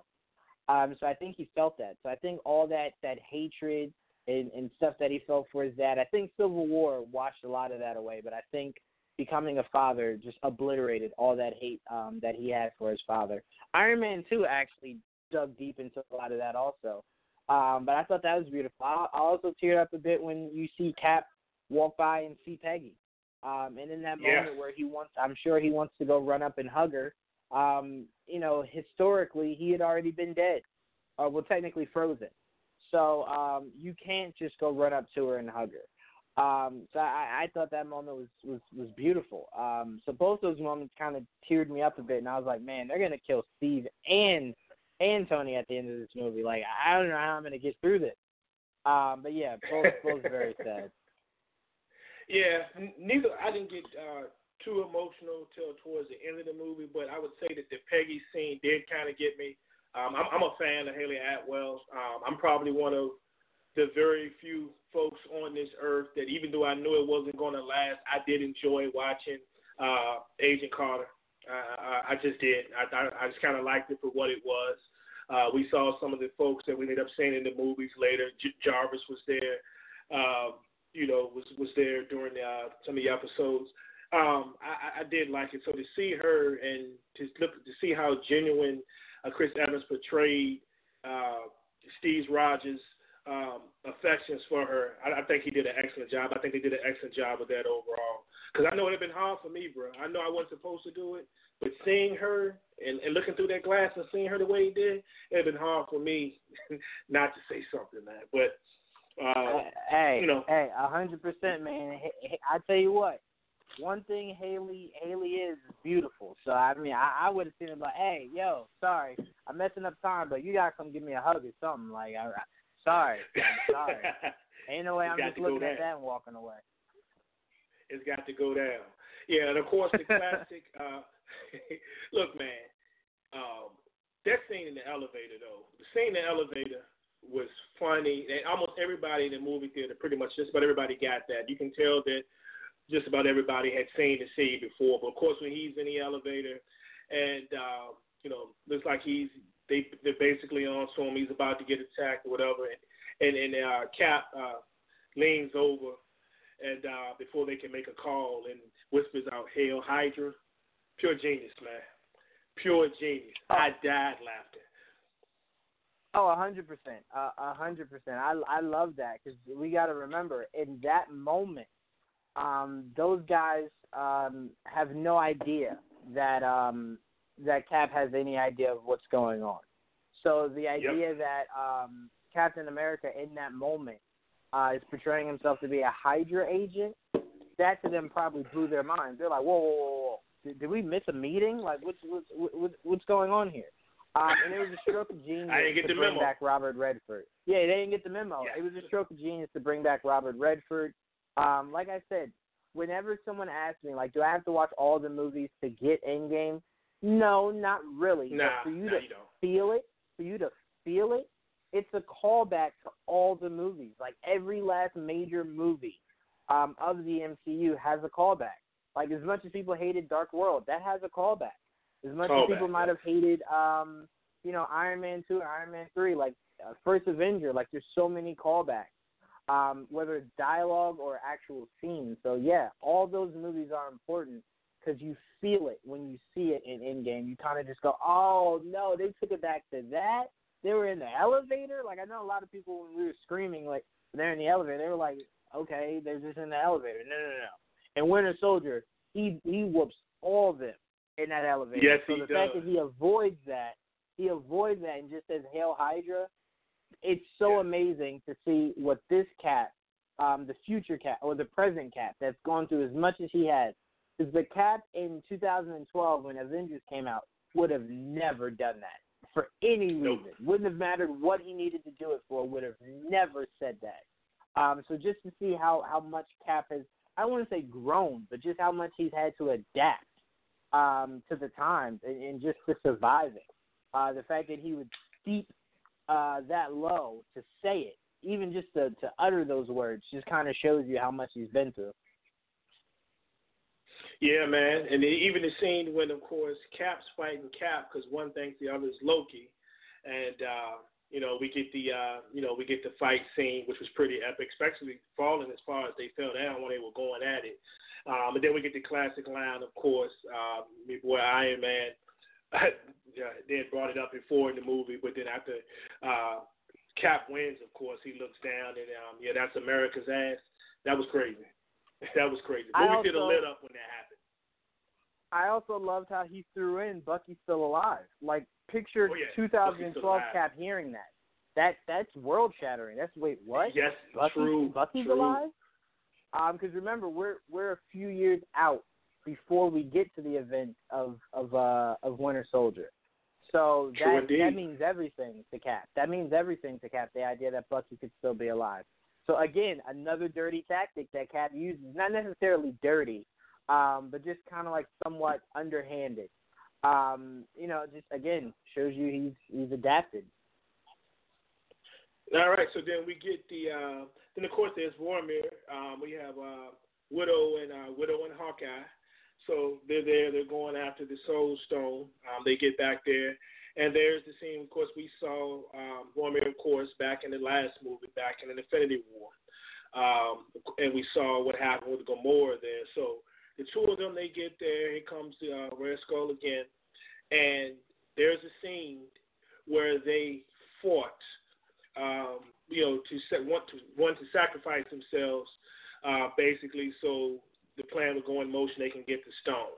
So we basically had uh, Natasha and Clint going at it, battling, fighting each other uh, to see who was going to actually go over the edge and actually die. Um, I think you mentioned. Um, I think you mentioned that you thought that Natasha might die. I never thought it. I, I never thought they were going to kill her. I actually thought I had did have to think back to the time that I was hearing when that she was getting the move that it most likely was going to be a prequel. Um, like maybe that's what they're doing with her. But I never even thought about her dying in this movie. But seeing all the signs beforehand, how she was struggling and, and suffering and um, through still through loss, still what was going through with Clint, I guess I should have suspected it. But yeah, they kind of went at it um, in this one, and of course, she ends up getting the upper hand in this battle, and she ends up being the one that dies. I, I'm gonna be completely honest with you. This is gonna sound really mean.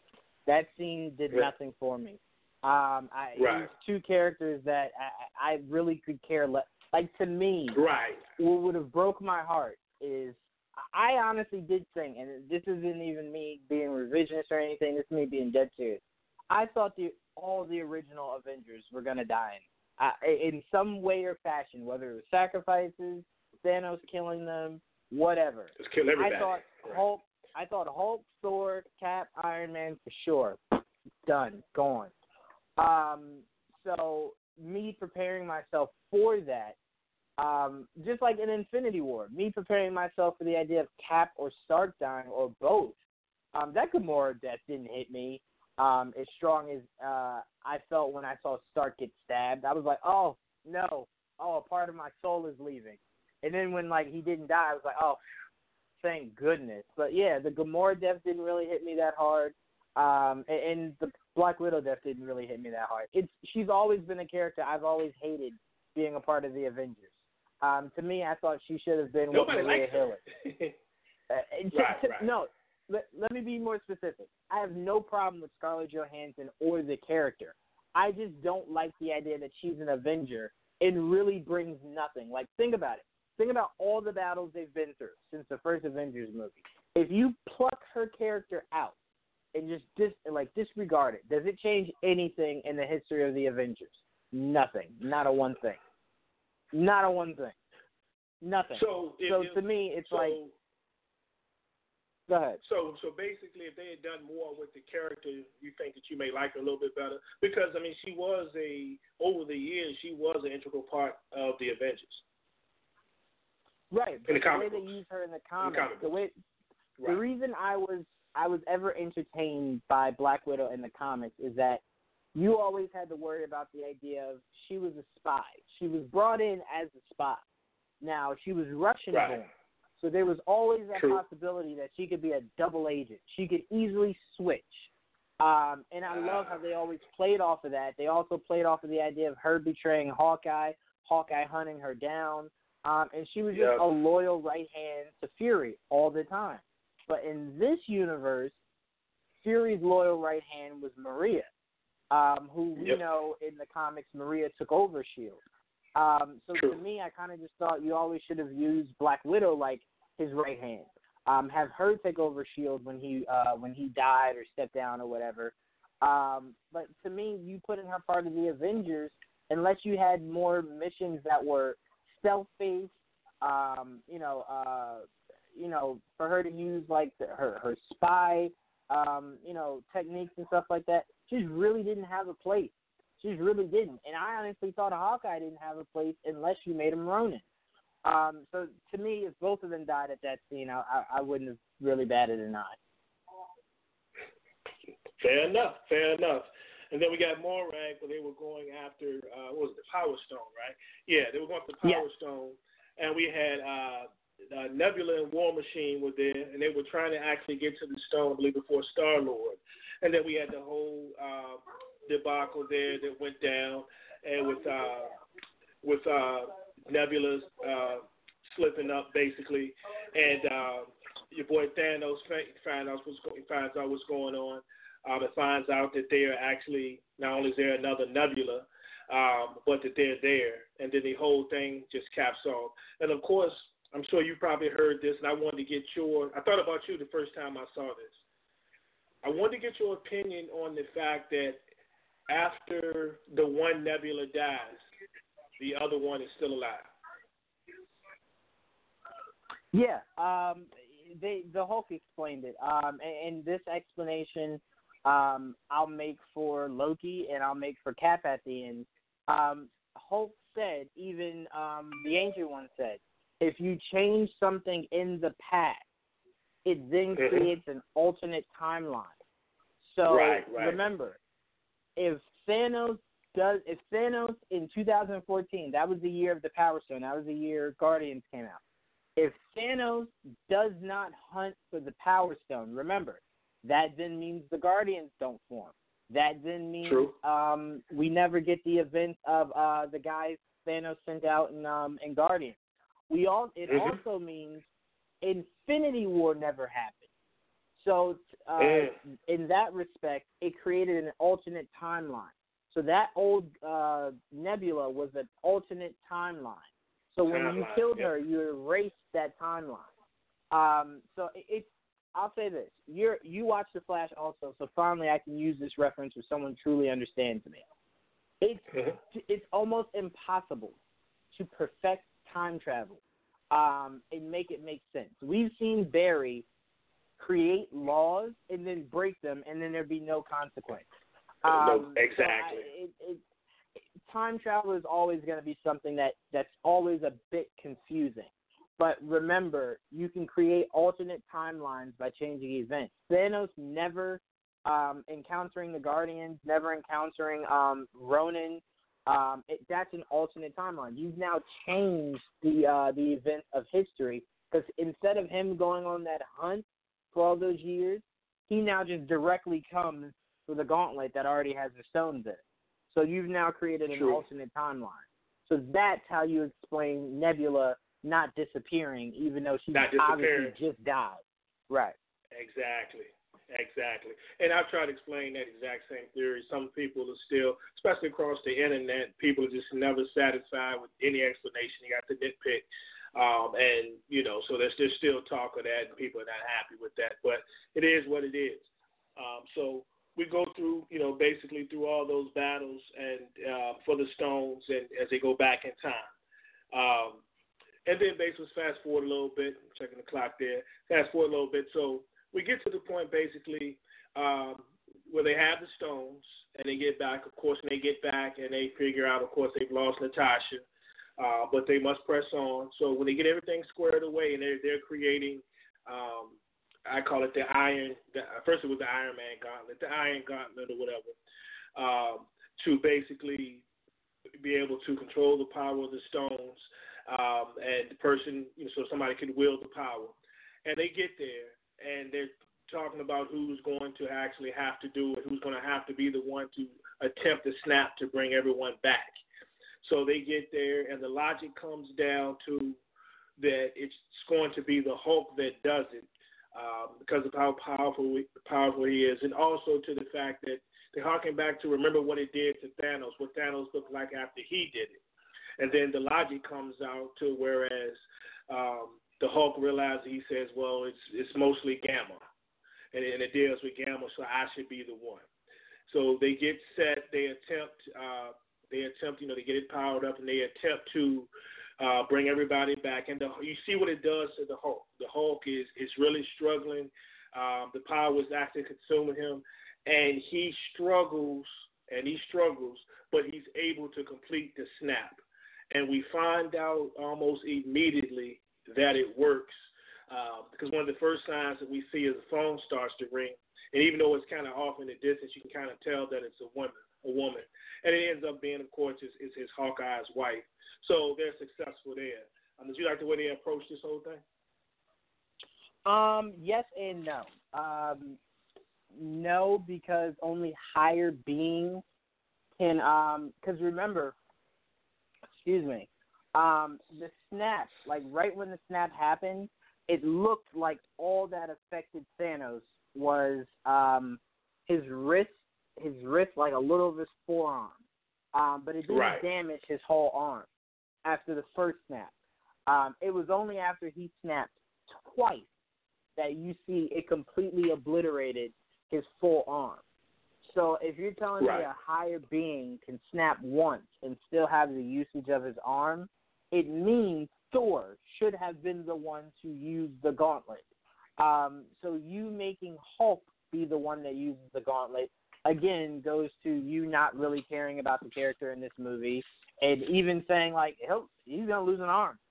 he's gonna pr- pretty much use the use of one of his arms. That's how much we don't care about this character in this movie. Uh, it, it, it hurt. It, it really did hurt.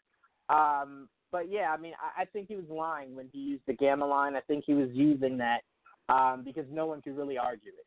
Um, I, I think he was using ah. that to so so he could have that moment to do something. Uh, he felt like he was helpless. He couldn't really do anything. Um, so I think he lied. Um, now, again, I don't have any proof for that. It's just my theory. I think he lied. I don't think it had any gamma radiation. There's no gamma in ancient stones that were created before the idea of gamma radiation. Um, uh, so I, I, don't believe that is, is my theory. But um, but yeah, it, it was a great scene to see Hawkeye look at his phone um, and see that his wife was calling, so everyone knew that they were back. Right. Yes, indeed. And then of course as we press on, we get to so they ended up having to you know everything seems back to normal. Then they get attacked, and this is where everything really picks up. They go into battle. All right, it's just basically battle mode. Um, the Avengers, um, you know, the Avengers base and everything is pretty much uh, been shot up. It's about to be destroyed, basically, for the most part. And Cap, Thor, and Tony prepare to go do battle with Thanos this time. Uh, Gauntlet and all, and they get into a pretty decent battle. The three of them, uh, basically Thanos is pretty much waiting on them. The, you know, the three of them get into battle. We see some classic scenes in there. What was your favorite part about the battle with the three of them versus Thanos? Uh, well, I'll start at the top. Uh, I love seeing, first of all, again, small little uh, nitpick, but still a nitpick nonetheless how is it that when Thor summoned the lightning, his beard is now like his beard and his hair were braided? Like how does that? I, I, I didn't get how that works. Um, but I did love seeing um, Thor summon the lightning and then you seeing the suit come back on. Um, yes. I, I always love that. I always love the visual of that. Ragnarok, I think, did it really, really, really well. Um, but you know what my favorite part of that was? We think Thor's about to die. You see Mjolnir uh, get lifted. yes hit Thanos, and then it swings back, and then you're like, wait, it's going past Thor, and Cap catches it. Um, that was yes, again, indeed. that's a payoff because if you watch Age of Ultron, they were building up uh, to this exact moment. So that's a payoff. Yep. That's why it's important to go back and rewatch those old movies. Um, but yeah, I, I freaking loved it. And then the idea of Cap attacking with uh, shield and hammer, shield and hammer. Uh, it was I, I get chills just talking about it. It was such a great scene uh, and a great visual, and I love the fact that it started with the the big three. Um, technically, it's big four because Hulk is in there, but um, it started with Stark, uh, Cap, and Thor, and it seemingly was going to end with Cap, Tony, and Thor. Um, so to see the three of them go up against the Thanos, who had never seen the three of these guys before, has no idea about their power or their skill set. Um, he's completely a novice to, to what these guys are capable of. And I love the idea that he put up a great fight against the three of them when in all yes. in all like realism, he should have lost that. The fact that he didn't was was insane. Um, but it was such a great moment to see the three of those guys, those gladiators, go up against Thanos. Man, that was awesome. And you know the movie theater went wild as soon as uh as soon as Cap got that hammer, man. You know, like the movie theater was lit up like it's about as loud as they had been at any point of the movie. It, it was it was straight crazy. But I, I love that part, and I think the, they did a great job with the uh, the action scenes and even the CGI, and I, I think everything was pretty awesome in that. So we get that whole battle scene, and like you said, that they probably should have taken him out, but they um, they never take, you know, they don't get the chance to take him out. Um, pretty much are all done. They get their butts kicked. Um, and then all of a sudden, um, you hear something, um, and you start to see the little uh, the little uh, red ring that you used to sing with uh, with Doctor Strange, and you kind of hear something we've heard before. Uh, we hear uh, Falcon's voice, and Falcon's voice pretty much while you're, you're down and out, he was like uh, pretty much on your left and then this kind of goes back if you remember when he first met Falcon, and there was that whole scene with them uh, with Steve running laps around him when it would uh when uh you know when Sam is out there uh, working out and, and and jogging, you know, and he was on your left, on your left. Um, and I caught that immediately, man. And I ain't gonna lie, my heart got kind of warmed in. So if you want to know when I started to get a little emotional, really in this movie, it was right about at that part. All right, that kind of got me. Um, and then when they started to appear, and the first person that really actually appeared, you know that got me. It was T'Challa.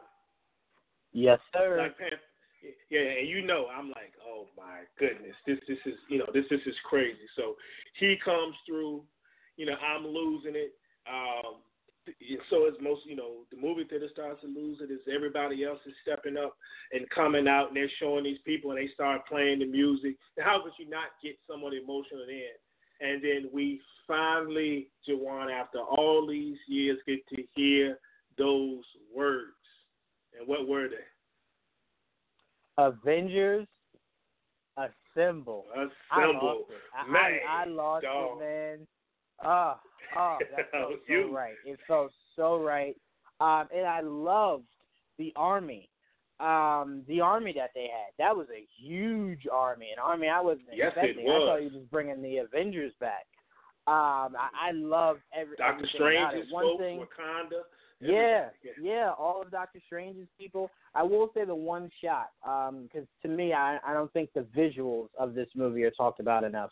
The one shot that I thought was epic was right after you see Cap tighten his shield or what's left of it, Mhm. and you just see Yeah. Cap by himself, and you see Thanos and his army. It was very Uh-huh. reminiscent. I don't know if you watch Game of Thrones, but a Battle of the Bastards Yes, I do. where you see Jon Yes. Snow stand up, and it's all of Ramsay and, and his men um, looking off, running towards Jon Snow, and then boom, the cavalry comes in. Those scenes were identical, um, and, both both uh, shot that that visual of one versus an army very well. Um, and I just I love the visual of that because it was so dark, it was so brooding. And I'm gonna be honest with you, I wasn't one of those people that was like, oh, of course Cap is gonna survive, the cavalry's gonna come in. I thought he was gonna die right there. Um, Right. And I, I thought he was gonna I thought he was gonna use Most the line, did. I could do this all day. Um, and then you have Thanos, you know, take him out. That's a line actually from the comics, um, where he, I'm paraphrasing. He says something along the lines of that, and Thanos kills him right there. Um, so I thought that's what was going to happen. I was pleasantly surprised that it didn't. I will say the only issue I had with Sam coming in is that everyone was cheering or, or going crazy over, you know, Cap using Mjolnir and everything. And I thought the Right. smartest thing to do would be to have Falcon come in very faintly, Cap on your left, and everyone in the theater is kind of like, "Yo, shh, shh, be quiet. Did, did you guys hear that?"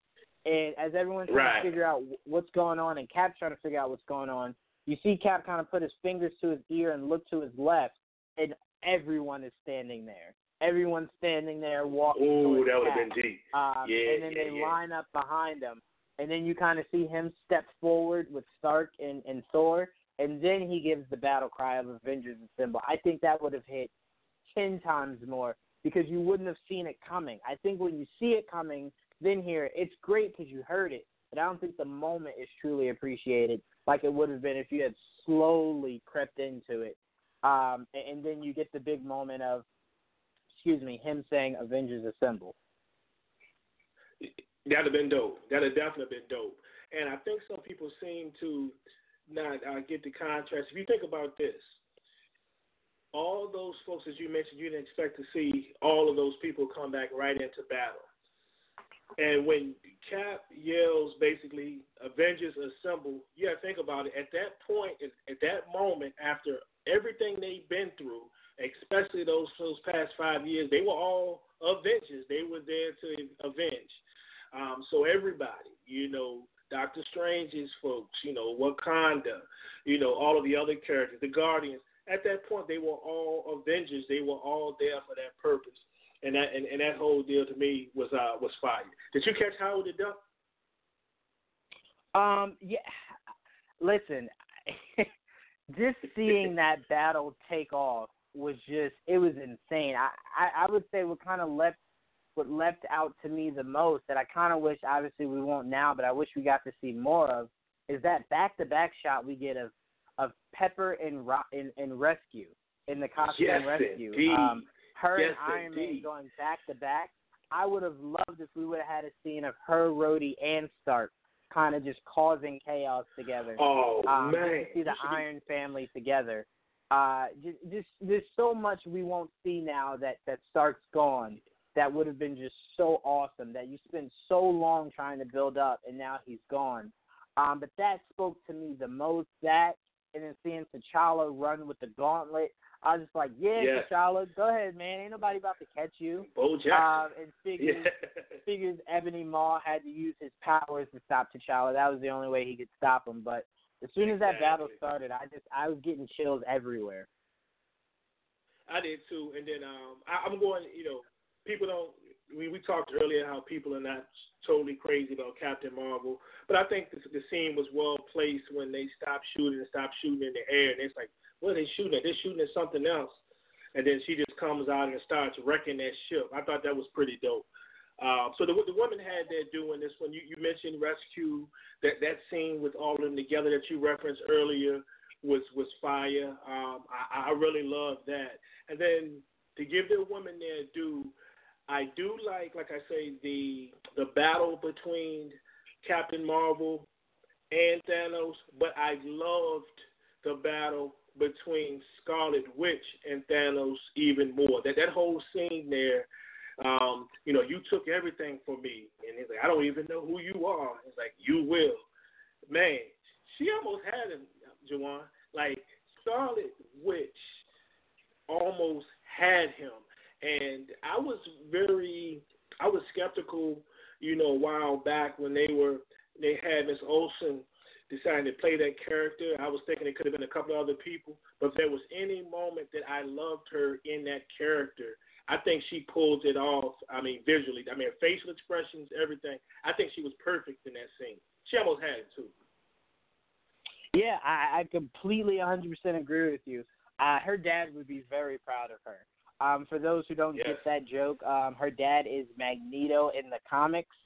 Um, Yep. It was just one of those things to where it was just like she's using every shred of power uh, that she has to just uh, like dismember this guy. And if it wasn't for Thanos' quick thinking, she she would have killed him. Uh, she Yeah, would have ended it she right there. Um, which was confusing because it was like after like he shot her and she got knocked down. I'm kind of like, I get it for the story purposes, but it's like, get up and try it again. Like now, don't do it out of pure emotion. Um, be smarter about it. Um, but no, I, I, I personally love seeing her kind of let loose Um, and now that Marvel owns the the rights to the X Men again, that Scarlet Witch and, and Vision show could open the doors of us seeing a family reunited. Please, please, please, please, please, please. So we get through the whole. so we get to the throughout the whole battle scene, and then it comes down to, of course, which everybody knows by now. Uh, Tony and Thanos are basically they they they uh, they face off and they're fighting, and basically uh, it looks like that Thanos has the upper hand and he has the gauntlet, and then he has them. And then he, of course, uh, there's Tony just sitting there, and and uh, Thanos goes to snap because he believes he has the gauntlet and he's ready to go back and just redo everything and destroy everything at this point. And he snaps and nothing happens. And we see Tony there with the uh, the Iron Gauntlet, as I call it, and he has the stones just that quick. And the one thing I noticed in this particular scene, um, when he snaps and he hits us with the classic, of course, I'm Iron Man. Um, and people just lost it in the theater. I ain't gonna front because I knew it was the end right there. I lost it too. But we see that, and as you notice, it was easier for him to complete that snap than it was for the Hulk. And it was perfect for that scene, and there's a lot of theories on why it was easier. Um, could his suit have absorbed some of that power? I mean, we'll never know. But he completes the snap, and that that's the end of Thanos and, and, and, and his whole crew and the whole nine. But we get the classic. I am Iron Man, of course, which we saw at the very end of the first movie, the first ever Iron Man movie in 2008, when he decides to let the world know. So I thought that that was perfect that they ended it that way. I I loved it too, but what I loved more than that line was Thanos' line that set up that line. I love Thanos telling him, "I am the inevitable," um, and then yeah. he goes to snap, only for Tony to look at him and go, "Well, I am I, Iron Man," and then Iron snap. Man, yes. And I'm just like, "Oh, you ended it the way you began it." Like, oh, my heart is is dying with him right now. Um, but I, I loved it. I, I loved it. I love that the guy that started it all was the guy that ended it all. Um, and I will say to everyone, there is a possibility we will see Stark again now that we have the ability to time travel. Um, because uh, Gamora not returning back to her past um, and staying in the present means that you have uh, altered, um, or not altered, but you have now created an alternate timeline. Um, that's how she's able to exist. Um, so I, I think you could absolutely, and I'd be fine with it if you're telling me that um, the next Avengers film is either Secret Wars or X Men versus the Avengers. Um, Yeah. You better be bringing Cap and, and Iron Man back. I didn't wait, uh, what is it, 12 years for you to finally get the rights to all these characters, and now I can't see them face off against Iron Man and Cap. No, you better go get them.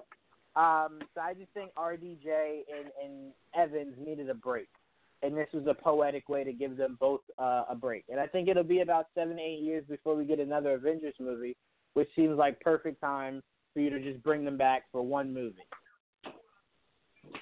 Well, they got paid, especially your boy um, Robert Downey Jr. I've seen reports of 75 mil, and I've seen reports of 100 mil. But um, you know, he, he he's aging, but you could definitely bring him back. But his, his bank account is not hurting for anything. Um, so Not at all. He, you know, of course. So of course he he does die, and um, we see the uh, memorial, of course, for Tony, and we notice some of the folks where they pretty much brought back just about everybody that had meaning to him, even the little kid everybody was wondering about from Iron Man three. Um, Ty only, and, and I had, yep, that's that's him. The only thing I didn't that I would have loved to have seen, and I know you may not care, but I would have loved to seen, and I know that he meant more to the Avengers and to Marvel than any than anyone else. But I would at least love to have seen to at least mention. Well, they did kind of mention it. They did mention it towards the end, but at least have some type of memorial for Natasha as well at some point, whether it was right there with him or not. But it, it is what it is. But um, I love how they brought everybody else back together. Yeah, I mean that was just their way of telling you that she didn't matter. I mean, they were like, oh man, man, don't do my girl like that. They're like, they were like, "Man, I miss her," and it was like, "Well, you could have kind of like held a funeral for her also, but all right, cool. I, I guess just missing her is enough." Um, but no, what I think what would have made that memorial scene even more touching, and I brought this up on um, our last episode of Geek Vibes Live. Um, I think if you had saved Stan Lee's cameo for that, um, mm-hmm. it would have it would have broke everyone's heart. Like, remember where Fury popped up at at the top of the stairs um, on the yeah. balcony? If you had had it to oh. where um, you show Fury at the top of the stairs and he looks over and Stan Lee walks out and just drops the line Man, Excelsior or something epic. like that, it would have. Cause think of, of how symbolic that is. You're he's looking down on all of the on all of his creation on on what he created. He's looking over them, um, and it's symbolic because you could say it, even in his passing, he's still looking over them. Um, that would have made me cry more than seeing Stark die, um, just because of how important this man is to everything we're doing today. Um, so to see him have that moment with his characters, and mainly because his cameo, I think a lot of people didn't catch. It was so quick. It was right when they went back to the 70s. He was the guy in the car. Um, but it was so fast. I don't think anyone really. And he looked it. like the old Stan Lee. Yep. Yes, he did. Yep. Um, so they I made him look like the old Stan him- Lee in that time period. Yep. Right, right, right. So I think it would have meant more if you had him watching over, um, or even just him attending that funeral would have meant the world to all of his fans. Um, and it would have definitely made diehard Marvel fans cry because it, it's so symbolic. True indeed. So, and then right at the end, of course, we're there right at the end, and we see uh, Hulk and everyone set up to have Cap go back and put the stones because they, they was all in agreement. It was already known that they needed to put the stones back exactly where they found them. So Cap Cap is the one to do it, and there's a conversation and a look between. Um, basically, Hulk tells them we're going to going to send you off, um, and in a few seconds, whatever you know, you're going to place all the stones exactly, and I'm going to bring you right back. So it's supposed to be a few seconds. They have the conversation. Uh, of course, Sam says, you know, of course I could go with you. Um, he was like, no, nah, he didn't let Sam go with him. And there's that look between he and Bucky. Um, and then there's the line, of course, that we remember from First Avenger um, when he was basically saying, um, you know, don't do anything stupid. And he, and he tells them, no, you take all the stupid with you or something like that. We hear that line again, basically reciprocated um, in this one. But there's a, and, and, and Cap, and uh, Cap goes off. Cap, uh, when they turn the machine back on, Cap is not there with, where they think he's going to be. But they later on uh, they notice that he there's a gentleman sitting by himself on a bench, and I believe it was Bucky that noticed it was him. And they walk over and they come to find out it is uh, Steve Rogers, but he's aged quite a bit. It looks like he decided to uh, basically follow through some of Tony's advice and get some of what Tony had, and um, you know maybe a, a family and uh, which is exactly what he did. Which we know now, of course, that was Cap's plan all along. And I'm pretty sure that Bucky knew it. You can tell by Bucky's face that he he's going to do something. Bucky knew initially he's going to do something, and he gives Sam Wilson the shield. How did you feel about that whole thing? Um, I, I was fine with it. I mean, now we can assume that the show on Disney Plus is called Captain uh, America in in in the Winter Soldier. Um, I think uh, Falcon will now go by the name Captain America. I'd prefer him to mm-hmm. go by the name Captain Falcon. Um, it's a callback to Smash Brothers, and I think it just it makes more sense. Um, but he'll mm-hmm. probably go by the name Captain America. Um, and I think soon they will reveal that that's the new name of the show that's coming out on Disney Plus. It was it was great. Um, and it, it, it was it was kind of really awesome to see uh, that moment where he goes, "How does it feel?" And he's like, "Feels like it's someone else's," and he's like, "It's not."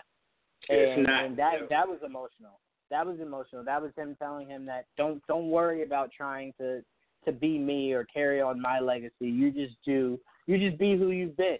Um, and I think Cap grew to really love Falcon, um, same way he loves uh, Bucky.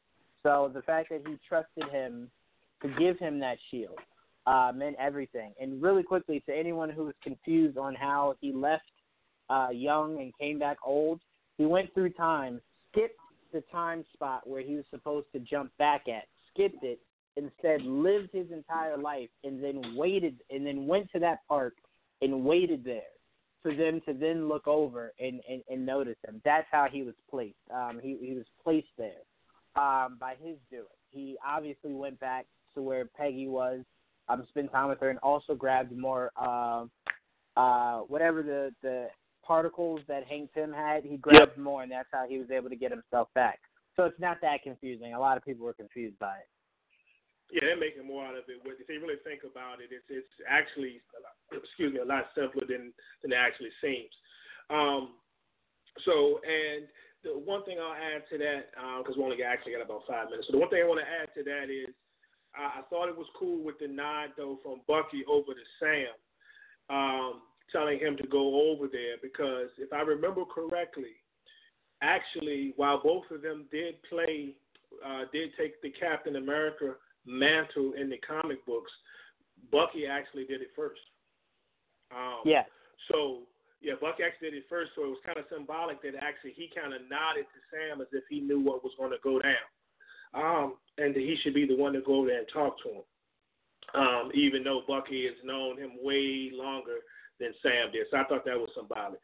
Um, but look, we're not going to get to, I mean, maybe that'll be another, uh, maybe another shortened podcast about as far as what's next. But we got uh, a little less than five minutes. Quickly, give me now that you've seen this movie, your top five in order uh, MCU movies. Uh, when when I saw that you gave me this as a as, as a as a topic point, it hurt me because I don't count Avengers movies in my top five because it's unfair because you're you're okay. putting all the heroes together. So of course that's going to be um, in the top five. But for the purposes of the show, I'm gonna go first Iron Man, Black Panther, Winter Soldier, first Avengers, and then Avengers Infinity War. Um, Endgame. You know what? No, Endgame rounds off my top five. Um, I'll take Infinity War out. So Iron Man, Black Panther, Winter Soldier, First Avengers, Avengers Endgame. Awesome list. Awesome list. And I know a lot of people would disagree with your list, my list. Everybody has their own list. But if I was going, it's kind of hard for me. But I started number five with the one that started it all with me would be Iron Man. Very hard for me to leave Guardians of the Galaxy out of that, and so I'm giving that away. And it's hard for me to leave the first Avengers movie out of that, but I am leaving those out of my favorite five. But they very well could be there especially me just watching the first Avengers movie for the 80th time just the other day, realizing how much I, I still love that movie. Um, yeah. Um, maybe shocking to some people, as much as I loved, absolutely loved Infinity War, Infinity War is going to be number four for me. Um, great movie, love pretty much all the aspects of it, uh, but it's number four. Number three for me is Black Panther. Um, my favorite character ever in the MCU, way before the movies, but he's to be number three for me. Number two, I'm going to put Endgame in it, and it lost me for a minute, but it took me for to see it the second time for me to really move up as far as I did. Just the fight scene alone kind of pushes the the, uh, the final scenes kind of pushes along for me. And then number one, as far as my favorites, I've been reminded in getting prepped to watch uh, Endgame again and I know I, when we did this on your show, this wasn't my number one, but I've come to the conclusion it is my favorite still, and it would be Winter Soldier. Winter Soldier is probably yeah. still my favorite MCU movie to date. And of course, I'll watch some other movies and change my mind, but it'll never get out of my top three. But as of right now, I would definitely say it's my favorite movie um, for all that it meant and how much of it we saw in uh, Endgame. Um, so we only got about a, a, minute left, man. I appreciate you joining me on this, man. Um, you got any, any last words on that? Um, no. All I, if I can, all I want to promote is the yep. fact that we actually interviewed Lou Ferrigno and the uh, creator. Of awesome. Um, so make sure you guys definitely check that out. O- outside of that, thank you so much for having me. Yeah, and he's over in his Geek Vibes, y'all. Geek Vibes Nation. Check him out on Facebook if you if you haven't. These guys are awesome. Um, one of my favorite favorite groups, and I am a member. And um, it is always, um, if you listen to this podcast for the first time, we are Sports Bar Podcast. SBP, we talk way more than sports. Sports is our anchor, but we talk TV, hip hop, and all of that. We appreciate it. We'll probably talk to you soon um, because I do want to get in what's get into what's next for the MCU. Uh, may not be as long as this podcast, but but we'll do that again soon. Uh, but always, thanks again, Juwaan, for joining us, man, and thanks everybody for listening to it. Uh, we love you, three thousand. Absolutely.